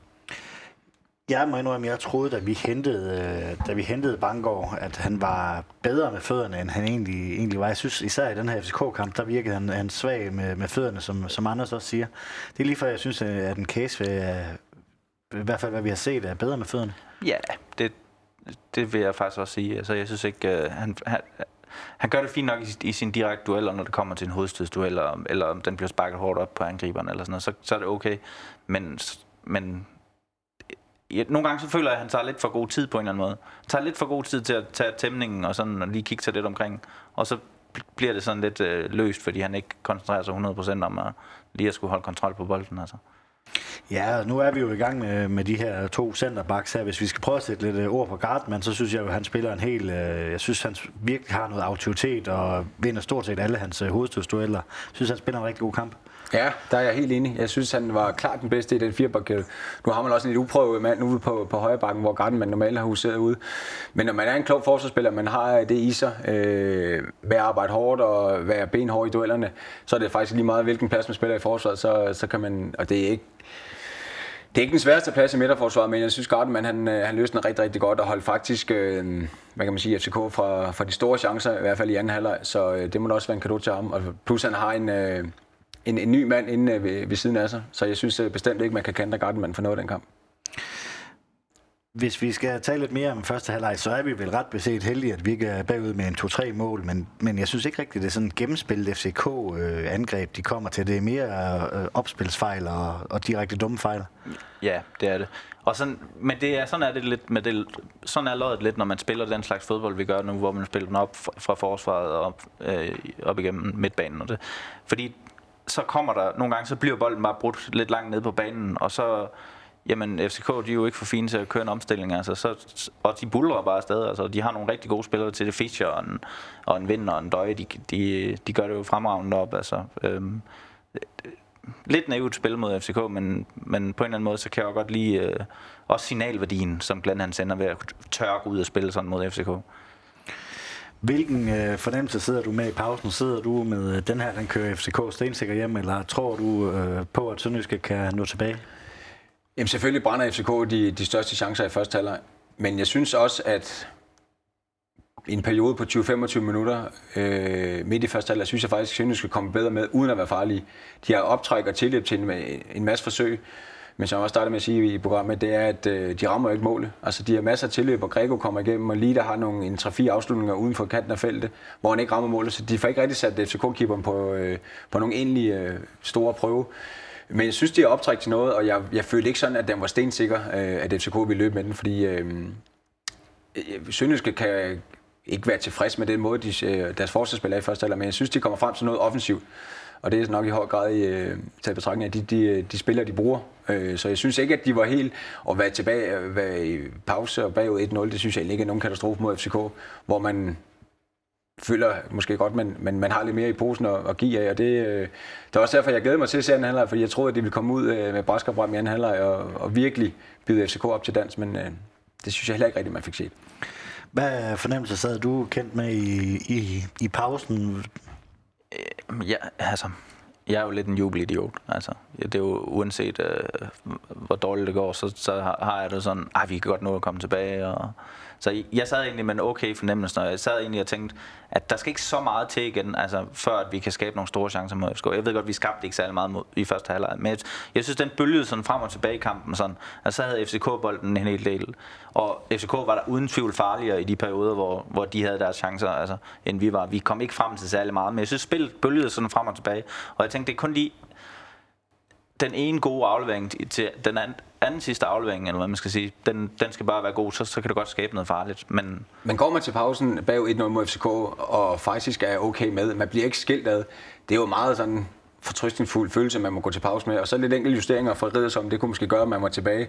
Så det er ikke sådan, at jeg ville sidde og hænge med hovedet, hvis jeg var spiller i et omklædningsrum og være nede med 1-0, fordi jeg ville da helt klart til Botu på anden halvleg, som jeg sagde før, med, med lidt små justeringer og lidt mindre forsvarskik, så, så tror jeg helt klart, at man kunne have været med. Og de havde også, jeg tror, jeg talte 6 eller 7 hjørnsbakke i første halvleg øh, i Sønderjyske, så det er ikke fordi, de var, var pakket ned. De var, de var oppe på deres på FCK's bane. De havde deres, øh, deres muligheder.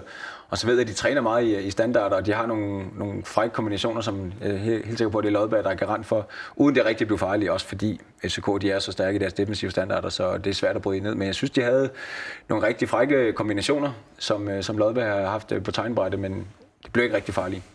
Ja, for jeg lagde mærke til, der var tit den der øh, bold til første stolpe, hvor de får hættet den videre. Det synes jeg næsten, de får nærmest til et frit spil til at gøre. Lige præcis. Ja, anden halvleg, den starter jo så ligesom uh, første halvleg gør med et uh, hurtigt mål. Den her gang et lyseblåt mål. Hvordan ser du målet kendt? Øhm, jamen det er faktisk, så vidt jeg husker, Marco Rosses, Rokas, der erobrer bolden uh, sådan tilbage midt på vores banehalvdel. Så spiller han den uh, hurtigt videre op igennem kæden. Og jeg tror, det er til liter faktisk, som modtager den, og han får, beholder faktisk, varmer lidt på bolden faktisk, øh, for nogle mennesker løbende omkring ham, får den spillet ud på kanten tilbage, tror jeg der. Og så... Øh, nej, det var vist Rilvan Hassan.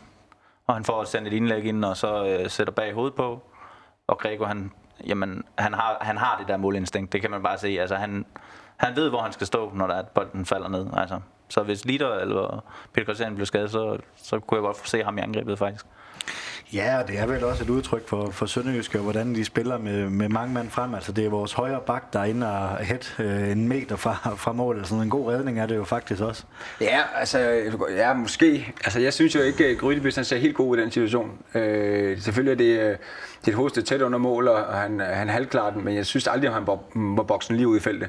Altså, nu er jeg ikke målmandstræner, men jeg synes bare, at han skal, han skal få den ud til siden, øh, måske give et hjørnspark, eller, øh, fordi i og med, at han bokser den lige ud i, eller parerer den lige ud i feltet, så øh, er der jo chance for, at der står en, en modstander, der kan trille ind i tom mål. Så jeg synes faktisk ikke, at han så helt god ud på den situation. Jeg synes, han skulle, han skulle give et hjørnspark, eller få den ud til siden på en eller anden måde. Så, øh, men det er også et tegn på, at Sønderjysk skal komme ud igen med en øh, rigtig god energi, synes jeg, fra anden halvleg start. Og, øh, og øh, jamen, jeg ved sgu ikke, om de, om de er med, men jeg synes, at halvleg, det bliver sådan lidt en ørkevandring, øh, hvor de godt kan, hvis de giver lidt mere los, måske kan, kan få mere med, end, øh, end det blev til. Ja, for vi når jo at være, være glade i, i to minutter, så, ja, øh, så, sætter, så sætter Jens Dage øh, panden på til uh, slutresultat 2-1. Ja. Det var en uh, kold, uh, spand kold vand i hovedet. Ja, ja, det var det. Det var, for, det var, det var for nederen. Altså, i, man sad lige og var blevet optimistisk, man sad lige og håbede, nu, nu, går vi, nu, nu bliver det godt. Og så, ja, så, så er det bare typisk FCK. Altså, jeg synes, det sker, det sker så ofte med FCK, det der. Jamen, det er jo sådan lidt, FCK, så, så, så spiller de i femte gear, ikke? og så scorer Sønderjyske, ah, så strammer vi lidt på greb, ikke? og så sætter vi lige 6. Ja. og så afgør vi det. Og så scorer vi til, til 2-1, og så kan vi gå tilbage og stille os og ja. passe lidt på os selv mod den kommende kamp, der kommer. Så det er sådan lidt, om det er professionelt, om det er heldigt, eller om det er kynisk, det ved jeg sgu ikke, men det er i hvert fald, øh, det er ikke første gang, man ser FCK lave det nummer der.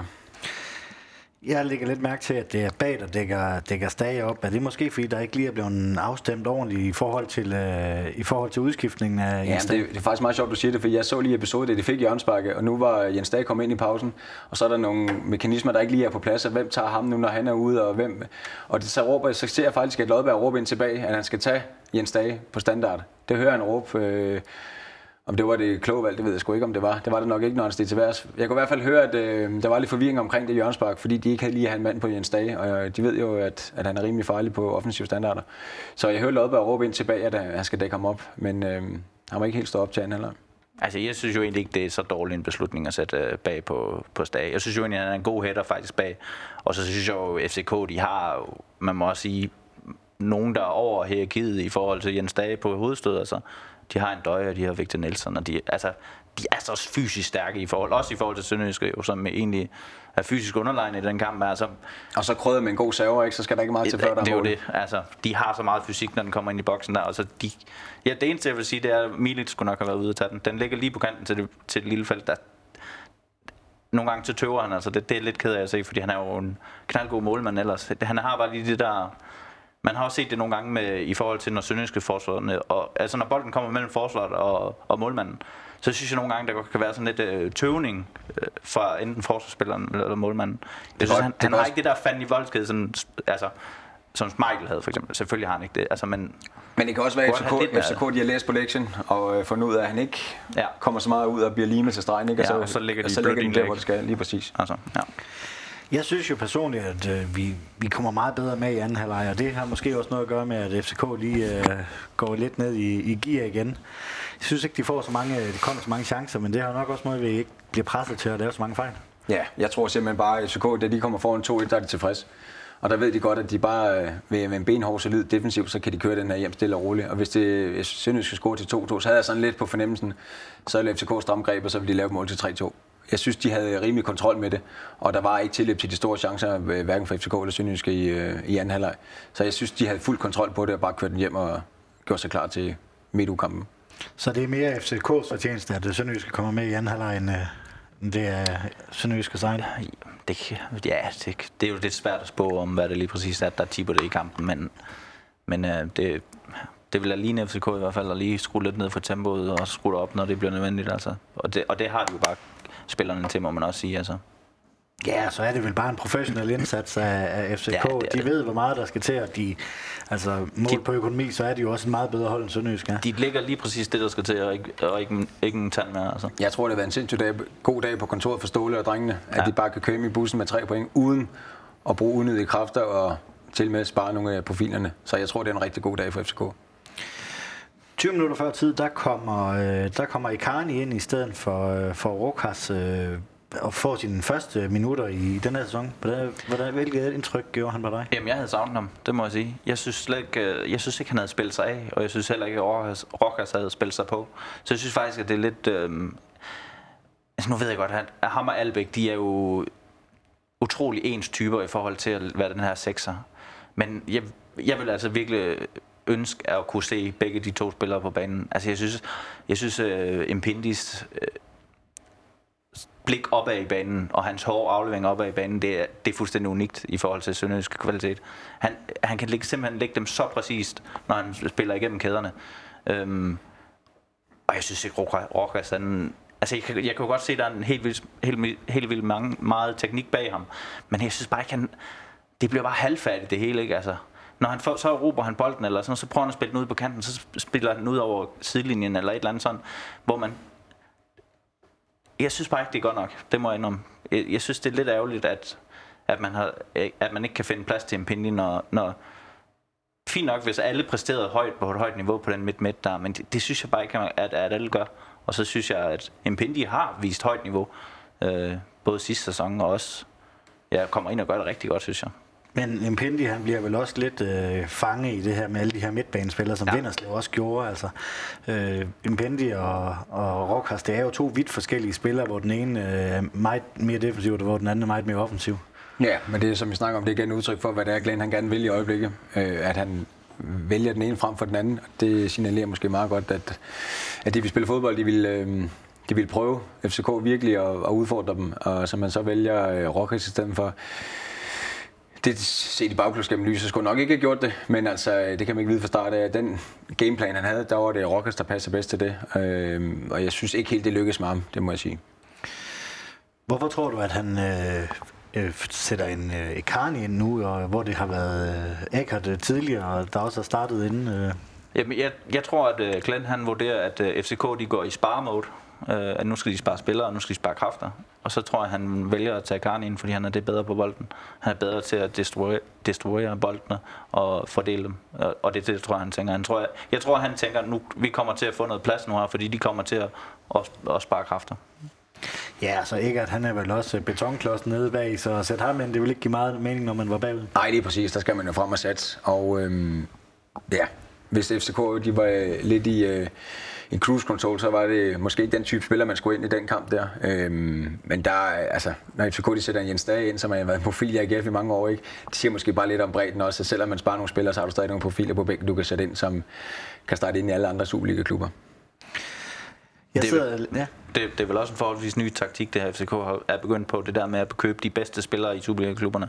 Altså, de laver en lille Bayern Light, gør de ikke mm, det? Altså, hvor det, førhen, der har de købt mange serbiske spillere og sådan europæiske spillere, men nu, nu er de virkelig begyndt at købe efter danske bedste, spillere. Hugge de bedste for ja. Nordsjælland, hugge den bedste for AGF, ikke? og ja. det er statement og til de andre klubber, og, og Silkeborg altså, også, ja. at de, øh, de, de, de, skal ikke komme, de skal ikke komme tæt på os. Sønderjyske har meget spil i anden halvleg, men jeg sidder aldrig med fornemmelsen om, at det bliver helt vildt farligt. Øh, øh, udover, udover mål, så synes jeg nærmest ikke, at vi sætter Krydebus på, på rigtig prøve. Jeg har et par skud over, langt over mål, men ellers synes jeg ikke rigtigt, at man får noget ud af, ud af spillet. Nej, det gør man ikke. FCK de har en do, god dag på kontoret, hvor de får sparet nogle spillere, og det, det, det bliver ikke for panikagtigt for dem, og det, det er sgu lidt ærgerligt, at vi ikke kan udfordre dem lidt mere på det, på det, på det punkt, synes jeg. De gør det ikke svært endda, FCK, den kamp der. Nej, de bruger ikke unødige kræfter. De, de er top professionelle. Fuldstændig hele vejen igennem. Ja. Og det er, som jeg startede med at sige også, at det er jo, at det var lidt løs krudt, at de skød med, FC, med Sønderjysk. Ikke? Altså de, jeg tror, han har to redninger af kampen, Grydebyst. Ja. Den ene den bliver blokeret til, så vi kan score, eller så Sønderjysk skal, skal score til 1 Ellers så bliver han ikke rigtig sat på nogle prøver, ja. og det viser vi det også lidt om ineffektiviteten i Sønderjyskets angreb i lørdags. Glenn han får så sit øh, anden gule kort i, i streg. Øh, det er jo en ny regel det her med, at øh, trænere kan få, få gul kort. Anders, hvordan er det at løbe inde på banen, og så med sådan en, øh, ja, en meget, meget entusiastisk uh, træner på siden, kan man vel kalde det? Ja, det synes jeg kun er fedt. Jeg synes, det er fedt, at han lever sig med derude. Om, det er, om Bo Henriksen i Horsens er for meget, øh, og Ståle er for lidt, eller det ved jeg sgu ikke. Altså, jeg synes bare, det er fedt, man har en øh, entusiastisk træner som Robert ski. Det er også, den assistenttræner er jeg også selv. Jeg er ikke blevet præsenteret for det gule kort endnu. Øh, men jeg kan godt lide at gøre spillerne op, og de kan høre ind derinde, og man hele tiden øh, opbilder dem til at, til at yde. Det synes jeg kun er fedt, at man lever sig med, både som spiller og som træner. Det, øh, og man får et gult kort i ny og næ, det er jo bare Glens måde at, at være på, og det har jeg ingen problem med. Han kan grine lidt ud til tilskuerne og snakke lidt med dem også under kampen. Jeg synes kun, det er fedt, at det, øh, det viser noget, noget kant. Kan det ikke blive for meget, det der med, at han brokker sig over samtlige kendelser, der er nærmest? Ja, men det, sådan er det jo. Det, det gør mange, øh, mange trænere jo. Og når der står en fjerdommer ved siden af, hvor man kan, kan hælde alt ud over, så er det jo så er det måden at gøre det på, i stedet for at man skulle stå og råbe til en dommer. Nu har man en fjerdommer lige et par meter fra en, man, man kan sige nogle, en masse ting til. Så det synes jeg sgu ikke. Selvfølgelig er der en gang imellem, hvor man, man er for meget, men hvis du føler en, en dommer imod dig, så er det jo sådan en hel kamp, ikke? At, at så skal man råbe og skrige og sådan noget, men nej, jeg synes ikke, det er for mig. Jeg synes, at uh, Glenn har gjort den, uh, den balancegang rimelig god. Hvad siger du som, øh, som fan? Jamen, jeg er helt enig. Altså, jeg synes, det er fremragende. Jeg, fodbold, det er en underholdningssport, og Glenn, han er stor græn for underholdning, når man kommer på stadion. Og også når man hører det i tv, eller ser det i tv. Det gør, jeg ser jo mange gange i tv, når jeg bor i København. Men du, du kan bare høre ham konstant, og du kan... Det er bare, altså, jeg synes bare, det er fedt. Det er underholdning jo. Fodbold, det er underholdning, og, og det, det bidrager han rigtig godt med, og det, det, det kan jeg sgu godt lide, altså. Jeg synes Det også, skal det er super og fedt. kedeligt, vel, altså. Man vinder jo som hold, og man taber som hold, og det gør trænerne også. At der løber en Mourinho ned mod fansen og glider på sit uh, dyre jakke, det synes jeg også er så fedt, og det er da noget, der er med Ja. til at gejle tilskuer, tilskuerne op. Så jeg synes da kun, det er fedt, og meget gerne mere af det. Ja, og så er det jo også noget af en øh, pendant. Nu snakker vi om øh, Ole Svendesen og, og Carsten Bro for Claus Nørgaard og, og Glenn Ridsom. Det er om endnu større forskel. Ja, jeg, jeg tror, man... Jeg tror, da man fik Jakob Mikkelsen, der tog man også, at en, en personlighedstype, man skulle, måske skulle gå efter. Fordi man har de her spillere, som, som er meget hårdt arbejdende og som ydmyge. Så derfor, jeg tror bare, at man er nødt, så er man nødt til, hvis man har sådan nogle spillere, der er af den type, så er man nødt til at have en træner, der er en stjerne, hvis man kan sige det sådan en. En, som lidt kan overskygge dem alle sammen, og som, som de kan følges bagved, eller på en eller anden måde. Fordi der ikke er de her... Hvad, har vi af, af stjernementalitet på hold? Vi har vel Mark Lider, og det er vel altså stort set det. Altså, ellers er alle andre, de er ydmyge, og de er sådan... Han er den eneste, der har den her, du ved, Lidt kant. Ja, ja meget kan det ikke et eller andet sted, og, og det kan jeg jo godt lide et eller andet sted. Så jeg tror det, og det havde Jacob Mikkel- Mikkelsen nemlig også. En, der altid var ude og have en sjov kommentar i fjernsynet, og som også stod og råbte, jeg kan jo huske, at han råbte helt vildt af uger dengang, altså. At jeg kunne bare huske, det var hver eneste kamp, at jeg ved ikke, om de havde et eller andet med, at det var sådan, man motiverer uger, der at stå og råbe helt vildt men jeg, jeg, jeg, kan godt lide de trænere der, som, jeg synes jo, Claus Nørgaard, det var for kedeligt, og, og, og man vidste aldrig, hvad, hvad han havde af plan. Sådan, og Glenn, der er man fandme ikke i tvivl om, hvad han, han har af plan i hvert fald. Han står og skriger Marco Rojas, indtil han går op, på, op i presset, som jeg lå mærke til. Altså, det var det, det ja, Men det, det, er, det er også det, man vil se, både som tilskuer, men også høre i fjernsynet, som Ja. seer, at det er de der, der kommer med lidt udbrud en gang imellem. Ja, det synes jeg. En Kennedy Emil, da han var i OB, han var der altid garant for en sindssygt sjov kommentar. Christoffer Poulsen, da han spillede i Midtjylland, var også altid sjov at høre på. Og så øh, ham Oliver Christensen, tror jeg, han hedder, øh, målmand for OB, da han fik sin debut på Brøndby Stadion. Det er da bare en ung knæk, som snakker lige ud af posen, i stedet for de der, hvor det skal være øh, faste normer og kæft trit retning, og simpelthen være så røvkedelig at høre på, som fodboldspiller generelt der. Der synes jeg godt, man kommer lidt ud af posen, og en som Bentner også. Altså, jeg ved godt, det deler vandene, men det er det, vi kan lide at høre, at der er lidt underholdning. Ja, for fanden. Yes, ja, men vi kan, jo, vi kan jo snart ikke lave en udsendelse uden at snakke om Mart Lider. Den her kamp, der brændte han jo ikke øh, de kæmpe direktører, men øh, det er egentlig fordi, jeg har dig i studiet, Anders. Øh, du er jo tidligere angriber. Øhm, vil du ikke prøve at sætte lidt ord på Martin Litter, og hvad det er, hvad er for en type angriber han er? Jamen, han er jo i mine øjne en rigtig angriber. Altså, han er den nier og en skarpretter og lidt fanden i voldsk. Og også lidt gadedreng. Øh, Jeg synes, han tog Sønderjy- Sønderjyske med storm, da han kom, og øh, med hans agerighed og hans pågåendehed. Han har en sindssyg øh, hurtighed, han har en virkelig god speed. Og så kunne man se i kampen i Lyngby, at han også kan lidt på egen hånd. Altså normalt som boksangriber, som jeg selv var. Det var ikke mange gange, jeg afdriblede to og tre mænd og sparkede ind. Jeg fik den gerne serveret, men han kan altså lidt af hvert. Han kan stå i feltet og opsnappe de der øh, bold, der bare lige pludselig dumper ned til ham, men han kan fandme også på egen hånd øh, slå et helt forsvar ihjel, som han gjorde ind i, i Lyngby og, start, og slutte af med at chippe den over. Så jeg synes, han er meget, meget komplet angriber, og jeg synes, det er rigtig godt hentet. Vi sidder jo tit her i studiet og siger, at hvis han bare lige får hul på den der berømte målbyld, øh, så, så bliver det rigtig godt det her. Nu sidder du lidt udefra og kigger ind, øh, ind på Superligaen. Er det også den samme fornemmelse, du sidder med?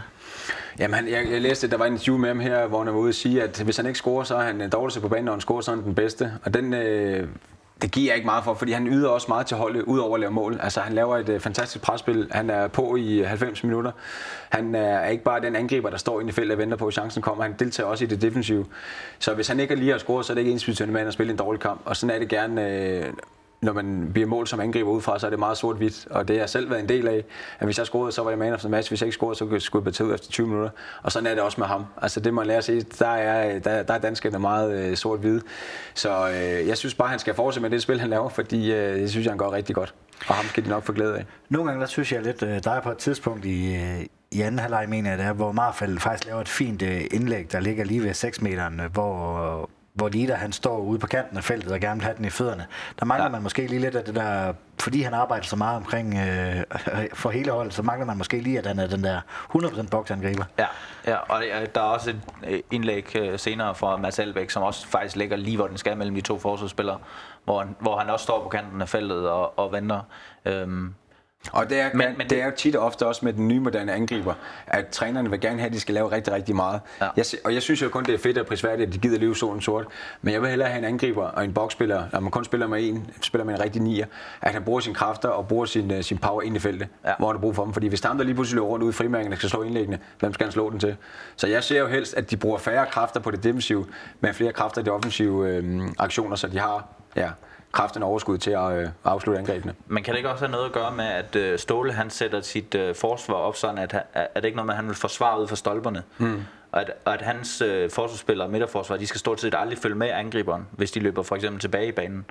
Og der tror jeg bare, at han har tænkt, jeg kommer ikke til, til at vinde en hovedstødsduel over, de, over de to her, der står her i midterforsvaret, så er jeg nødt til at rykke tilbage, og så se, om jeg Men kan få bolden der. Tit ofte har du gerne en tiger, som kommer i den position. Ja. Hvis du som angriber ikke tager, tager løbende og måske fjerner nogle forsvarsspillere, så frigør det ikke andre rum, til der kommer en 10 eller en 8 op i, øh, på kanten af feltet. Nej. Så det, det er det, man gerne, gerne vil have, at den forreste angriber tager et løb, Måske for at frigøre noget, noget plads til sig selv, eller i hvert fald fjerne nogle mænd, så der kommer en 10 og kan sparke den ind for pletten. Også for at strække holdet, ikke? Helt for at strække FCK-holdet, så de er nødt til at tage stilling til, at de skal løbe ned. Altså. Og ikke, måske, du skal ikke tage løbende, måske ikke fordi du vil have bolden eller få bolden, Nej. men så frigør noget plads til, at der kommer en bagfra og kan sparke den ind. Ja.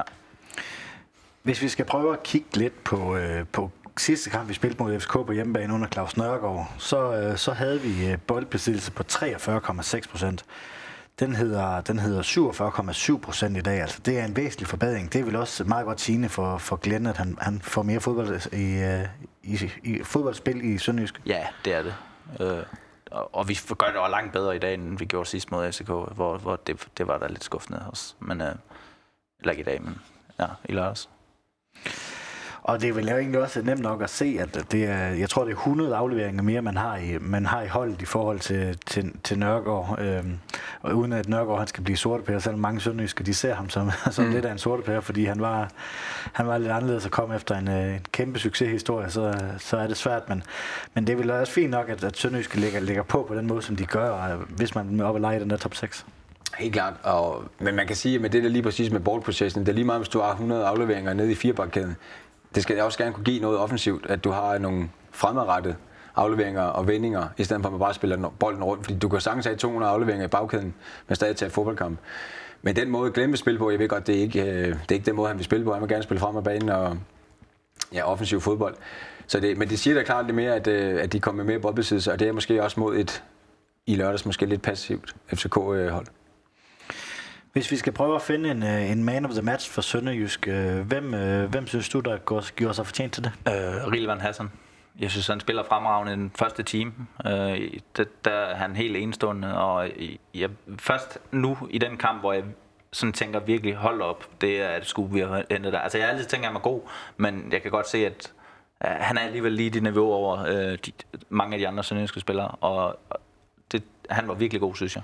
Jeg lagde mærke til mange, øh, altså hans, hans touch på bolden er helt fantastisk. Nogle gange, der, øh, altså i første øh, berøring, der får han vendt, og der er på et tidspunkt, ja. der kommer han mellem to mand og videre.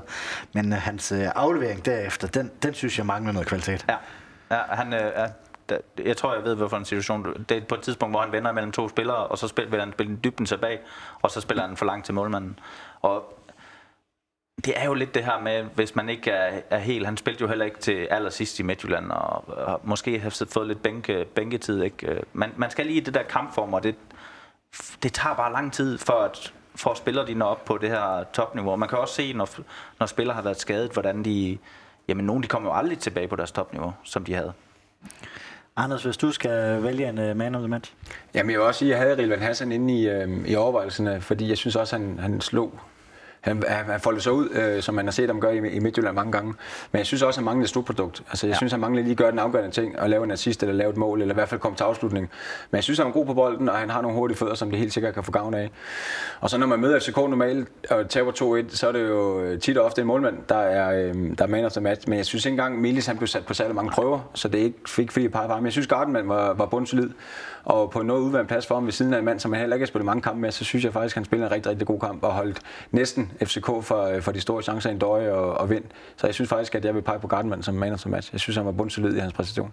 Ja, for det er jo ikke de gennemspillede FCK-angreb, de kommer til øh, chancerne. Det er jo, det er jo det er fejl. Ja, lige præcis. Og der, der, står, der tror jeg, han er en, øh, en stor årsag til, at, øh, at de ikke fik, fik øh, udfoldet sig og fik, fik så mange chancer, som de gjorde, at det var på personlige fejl, og ikke fordi de spillede sig igennem. Så jeg synes, jeg, jeg peger på Gardenman. Ja, han var god. Yes, jamen øh, det var umiddelbart, hvad jeg havde på, på manus til FCK-kampen. Er der noget, I mangler at få, få sagt til FCK-kampen, ellers kan vi gå videre til... Øh, Nej, jeg synes, vi er meget godt på mandag. Ja, det tror jeg. På mandag, så øh, står den så på, på kamp igen. Øh, nederlaget, det skal vaskes af mod, øh, mod AGF. Hvem øh, ser du som favorit, Ken?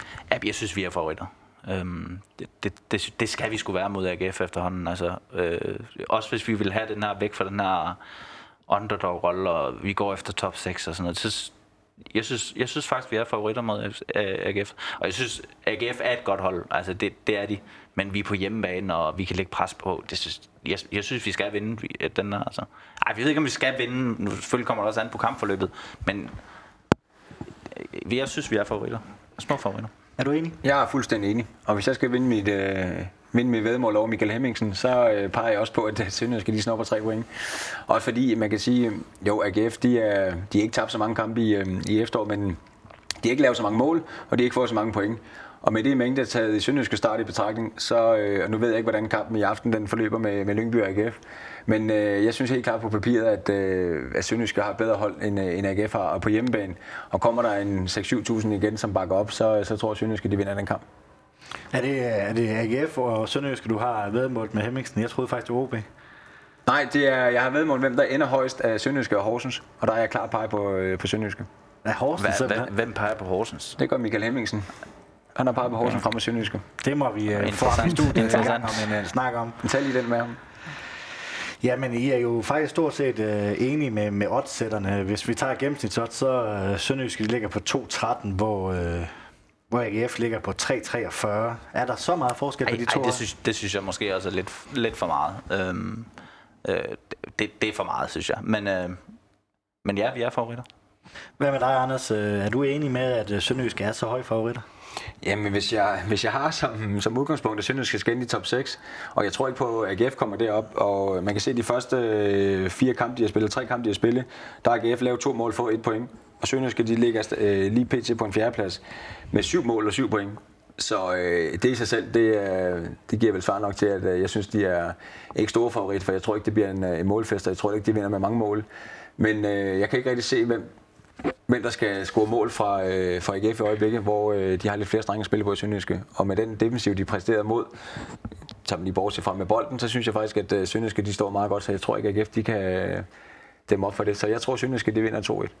Nej, så er det også på tide, at vi får skovlt under David Nielsen. Der har vi jo en uh, rigtig, rigtig dårlig øh, statistik. Ja, det, det er simpelthen utroligt, at han kan blive ved med at vinde over os. Altså, uanset hvad hold han har, så, så vinder han mod os. Og jeg synes jo ikke... Jeg, jo, jeg synes, da vi spillede mod Lyngby i den, i den tid der, der synes jeg, at Lyngby de spillede klart bedre end os. Men jeg synes jo ikke engang, at AGF i de kampe, vi har spillet mod dem, at de har været bedre hold end os. Altså, hvor de også har vundet en del. Altså. Og jeg tror, at den øh, periode, vi har igennem nu, hvor øh, Riddersholm har fået mere tid sammen med drengene, og fået nogle nye ind, som virkelig, øh, altså han, han hentet tre af hans gamle spillere fra Midtjylland ind, som virkelig har sat deres præg. Og det er tre på tre nøglepositioner, og øh, dem tror jeg godt gør, jeg synes Mads Alba gør det rigtig godt. Ja, det synes jeg. Dem synes jeg, kan, jeg tror de der øh, tre spillere er med til at lige give det sidste sønderjyske med, at øh, jeg tror, de hiver en klar sejr hjem. Ja, statistikken den er jo ikke lige frem på, på sønderjyske side, hvis man skal kigge øh, koldt og kynisk på den. Øh, vi har de sidste, inden for de sidste 10 kampe har vi scoret 9 mål mod dem. De har scoret 13, så du har ret i, at der ikke bliver scoret mange mål. Øh, vi har vundet to, to uafgjort, og AGF har vundet seks. Øh, og sidst vi vandt på hjemmebane, det er ved at være en syv kampe siden, så vidt jeg lige kan, kan se. Så, så statistikken okay. er ikke god. Nej. Men statistikker de er også til for at blive brudt. Ja. Og det tror jeg, det sker næste uge. Jeg tror også på, at vi vinder. Men jeg har også sagt, at jeg er jubelidiot, jo, så... Ligesom Riddersholm. Ja, ja, ja men det... AGF, de har jo, øh, de har jo et udmærket hold. Hvem skal man, øh, hvem skal man passe på på, på sådan et øh, AGF-hold? Sidst vi, vi sad op til en AGF-kamp, der Søren Papst, han nævnte, at han ikke rigtig kunne se Patrick Mortensen have nogle spidskompetencer. Så banker han den for 35 meter. Ja, det er det, han kan. Altså, jeg ved ikke, om det er det, han kan hver gang, men han er, han er også ligesom lige der en motorisk målscore, så ham skal vi selvfølgelig have et vågen øje med. Og så synes jeg, det er, øh, man kan godt mærke, at det er godt på dem, at de mister Jens Dage centralt. Han var rigtig, rigtig vigtig for dem. Øh, og der er ikke, det, det er som om, de ikke rigtig får nogen til at tage ind over. Så har de brugt, øh, brugt Blume lidt, og selvfølgelig er der Bundu, som, øh, som jeg synes har et eller andet, men han viser det kun hver 4. 5. kamp, og det er ikke nok. Men han har noget x-faktor, og synes jeg, Sarna er en god spiller, og så, som heller ikke er fast mand.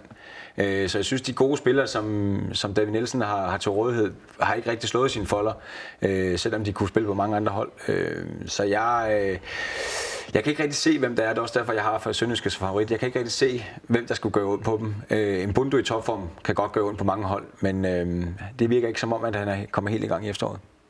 Nej, altså sidst vi mødte dem, der havde de polske Grabara øh, stået øh, nogle brandkampe ja. mod Sønderjyske. Ham har de heldigvis heller ikke med. Nej, ej, han var en fantastisk målmand faktisk. Øh, Det, det kan vi prise os lykkelige over, at han ikke er med den her gang i hvert fald. Og der synes jeg også, de mangler noget kvalitet inden. Nu, øh, det er svært for mig at udtale, men jeg synes ikke rigtigt, at han har formået at leve op til, til den gamle målmand øh, i AGF, så øh, hvis de øh, får lidt mere øh, krudt i bøssen til, øh, til kampen mod AGF, end de havde mod øh, FCK, så øh, tror jeg også, at han laver et mål eller to. Nu sidder vi her og optager mandag middag, så vi, vi kender ikke resultatet af, af Lyngby AGF. Hvilket resultat set med sønderjyske briller øh, tror I, der er bedst? Og ja, Altså, hvis, man kan sige, hvis Lyngby vinder, så øh, kommer du ud som vilde løver, ikke? Og hvis, øh, hvis AGF vinder, så har de noget selvtillid med. Så jeg synes, den er lidt svær. Altså, hvis, øh, hvis de spiller en, øh, en kedelig 0-0-kamp, så tror jeg, det vil være bedst for Sønderjyske, fordi så, øh, så er det et AGF-hold, som ikke rigtig har noget, de ikke rigtig noget at holde op mod. Øh, til gengæld, hvis AGF de går op og slår Lyngby øh, 5-0 i dag, så kommer de med en optimisme og en, og en gejst, som er, er svær at nedbryde øh, op i Galehuset deroppe, og med David Nielsen ved, ved roret efter en 5-0 sejr, nok ikke sjov at med at gøre. Nej, jeg er, jeg er meget enig. Øhm, ja, altså jeg ser det sådan lidt, at øh, både Lyngby og AGF kan jeg godt se som nogen, som kunne få en, en, øh, en. Ved du, hvad jeg mener? De, de har det der... Det er ikke sådan ligesom med Horsens, der tænker jeg ikke sådan, de kunne godt ende i top 6 eller sådan noget. Men både med Lyngby, fordi de har så gode tekniske spillere, og med AGF, fordi de, det er AGF, ikke? Altså, man kan godt forestille sig sådan, at de kunne godt få en god sæson.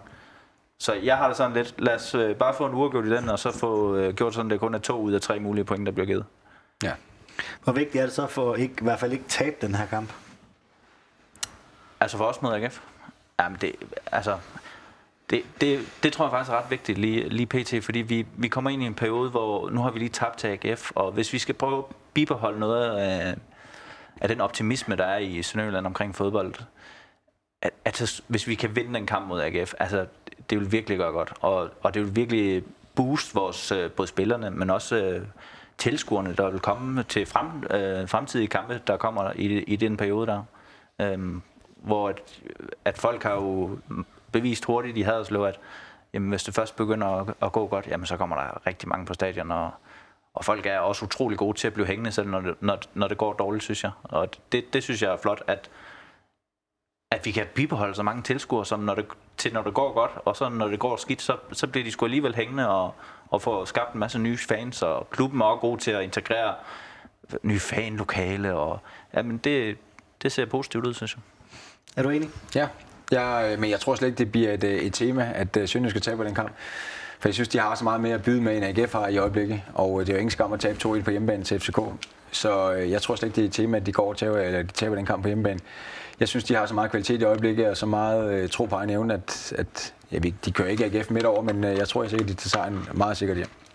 Ja, for det er vel også lidt, øh, ligger sæsonen starten sådan lidt på et øh, uh, knivsæk. Altså taber man til til AGF, så er det sådan en lidt middelmålig sæsonstart. Vinder man og er 10 point for, for fem kampe, så er det jo lige pludselig en fantastisk uh, sæsonstart. Det er nemlig det, og det er den øh, fjerde kamp, øh, som, eller femte kamp, de skal spille nu, som, som måske kan være udslagsgivende for, hvordan det kommer til at gå resten af sæsonen. Hvis de vinder kampen over IGF, så er de øh, stensikkert i top 6 og ligger måske på en anden, tredje, fjerde plads. Og øh, omvendt, hvis de taber, så ligger de i det der midterfelt, som Sønderjyske helst ikke vil, vil ligge i, som, som mange af, af de såkaldte eksperter har udpeget dem til at ligge i det der, øh, det bløde mellemvar.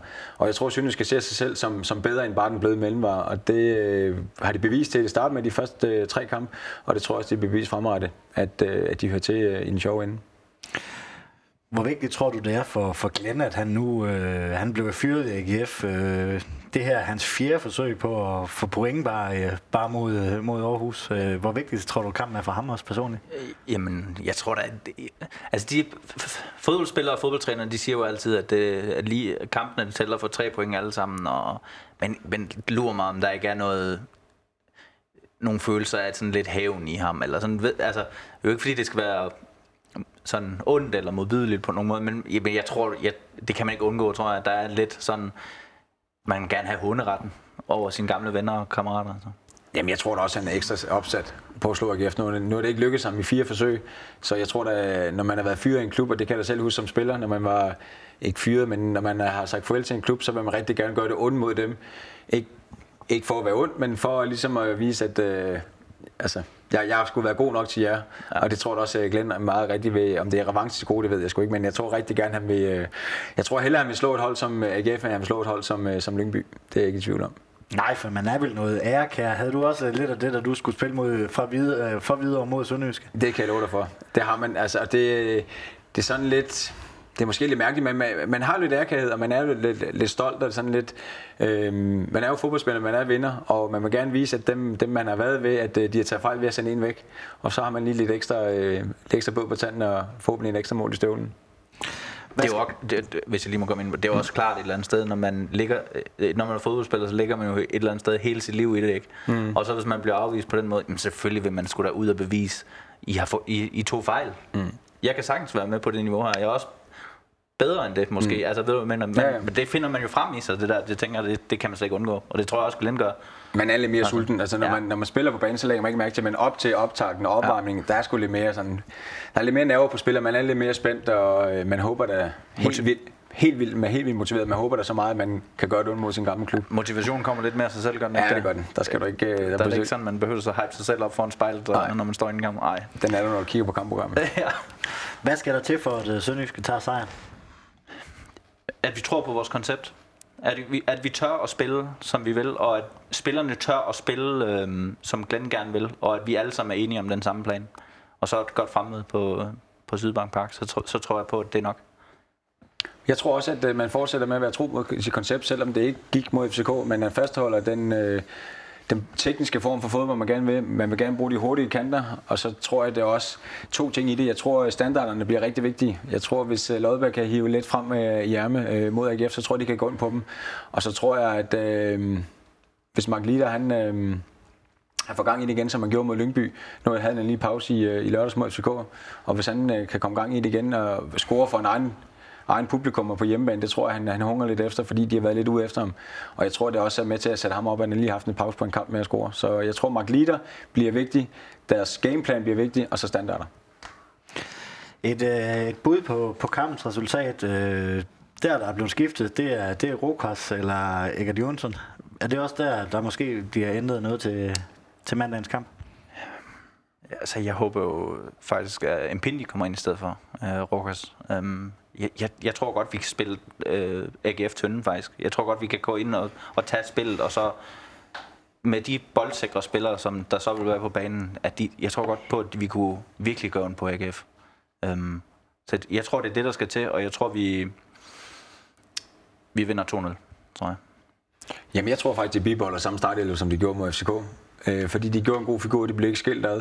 Og øh, hvis man skal bare bevare lidt kontinuitet i holdet, så skal man ikke skifte ud på for mange pladser for mange gange. Så jeg tror faktisk, de stiller med de samme 11 spillere, og øh, mod en modstander, som som ikke er så dygtige, og som ikke er så kloge, og som ikke er så kyniske mod FCK, så tror jeg, det er nok til, at øh, de vinder 2 1 Jamen, så har jeg også taget mit næste øh, spørgsmål med et øh, bud på kampens resultat. Vi har jo normalt i vores studie, der har vi sådan en top 6 barometer, øh, hvor vi skal, hvad procent er for Sønderjysk ende i top 6. Jeg har ikke barometeret med herovre, men alligevel, hvis vi kan påsætte nogle øh, procentsats på, det ligger på 47,5 lige nu, øh, sat øh, i sidste uge. Hvis du skal prøve at sætte en procentsats på, at Sønderjysk ender i top 6. Så tror jeg, der er 65% chance for, at de ender i top 6. Jeg synes, det ser stærkt ud. Og jeg har troet på dem lige fra øh, dag i dag. Da jeg fik at vide, hvem de hentede, og øh, jeg havde en god snak med deres assistenttræner, Niels Lodberg, i øh, forskellige henseender til, øh, til noget bryllup og noget polterappen. Øh, og man var helt... Øh, Helt ædru, det ved jeg ikke, men jeg fik i hvert fald en god samtale med dem, og fortalte om deres øh, strategier dernede, og træning, og hvordan Glenn, Glenn Riddersholm er, og så øh, lagt det til med, med de tre spillere, de har hentet ind øh, af Riddersholm, Riddersholm gamle, så, øh, så tror jeg, at 65% chance for, at de kommer i, øh, i top 6.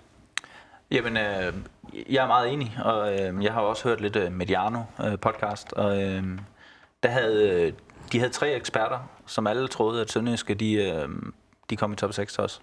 Og jeg synes, det er lidt defensivt, at den var på 47. Så jeg, jeg er også... Øh, jeg synes lige, altså, vi er fans, ikke? Den skal lige altså, have vi, op, vi, vi må lige være lidt mere positive, tænker jeg. Ja, mm. den skal lige et stykke op, synes jeg også. Og jeg, er jo stadigvæk, jeg har jo stadig lidt følelser, og så føler stadig lidt mere sønderjyske, så jeg håber, og det er ikke bare fordi, jeg er naiv og blåret, at, at jeg siger, at de kommer i top 6, men øh, det er fordi, jeg virkelig tror på det, og krydser alt, hvad jeg kan, for at de, de ender der. Jamen, uh, inden vi slutter, så mangler vi lige en uh, pipekoncert af Fenerbahce for dig. Ja, altså min, øh, det er sådan lidt det med at være, at være fodboldspiller. Der har man sådan... Øh, der er en forside og bagside af medaljen, og øh, hvis jeg skal starte med, med det negative, så er det, at du har, øh, du har mange afsavn du har rigtig mange ting, du skal sige, øh, sige nej til at give afkald på. Øh, det, kan være, det kan så også være positivt, men familiefester og fest med drengene og alle de der ting der, det må du bare give afkald på, for det, holder ikke, det hænger ikke sammen med at være professionel fodboldspiller. Man skal leve det, og man tit og ofte går der rigtig meget tid med det. Folk de siger, ja, I er simpelthen privilegeret. Men tit og ofte har vi altså en træningslejr en uge. Vi har en, øh, en weekend, der går med træning. Vi skal til Jylland, til Nordjylland en, øh, en søndag aften og spille, og der går hele søndag med det. Så der er meget afsavn for familien, men også man giver give afkald på. Plus at det med skader. Jeg har selv været inde i det. Jeg øh, blev hentet til, til Silkeborg øh, i 2004, og øh, på det tidspunkt lå det nummer et. Og Vigo ville, øh, ville rigtig, rigtig gerne have mig, fordi de sagde sagt farvel til Rekolekic, der blev solgt til spansk fodbold, så de skulle bruge en bomber. Og jeg havde en god samtale med Vigo, og fik en rigtig god aftale i hus op i Silkeborg, og startede også rigtig godt. Øh, men så efter otte kamp, der øh, faldt jeg og brækkede armen og var ude i et halvt år. Og efter den kamp, der, der kom jeg aldrig rigtig tilbage. Og jeg ved ikke, om det kan være det, men det er i hvert fald at være årsagen til, at jeg aldrig måske fik min gennembrud i, i Superligaen. Så det med, at man, man skal være fodboldspiller og leve her og nu, det betyder rigtig meget, fordi øh, en skade kan, kan vende op og ned på det hele, og så lige pludselig så har du bare ingenting. Øh, for at vende tilbage til, til det gode, det er, at du lever din hobby. Mange fodboldspillere i Danmark og i udlandet tjener rigtig gode penge.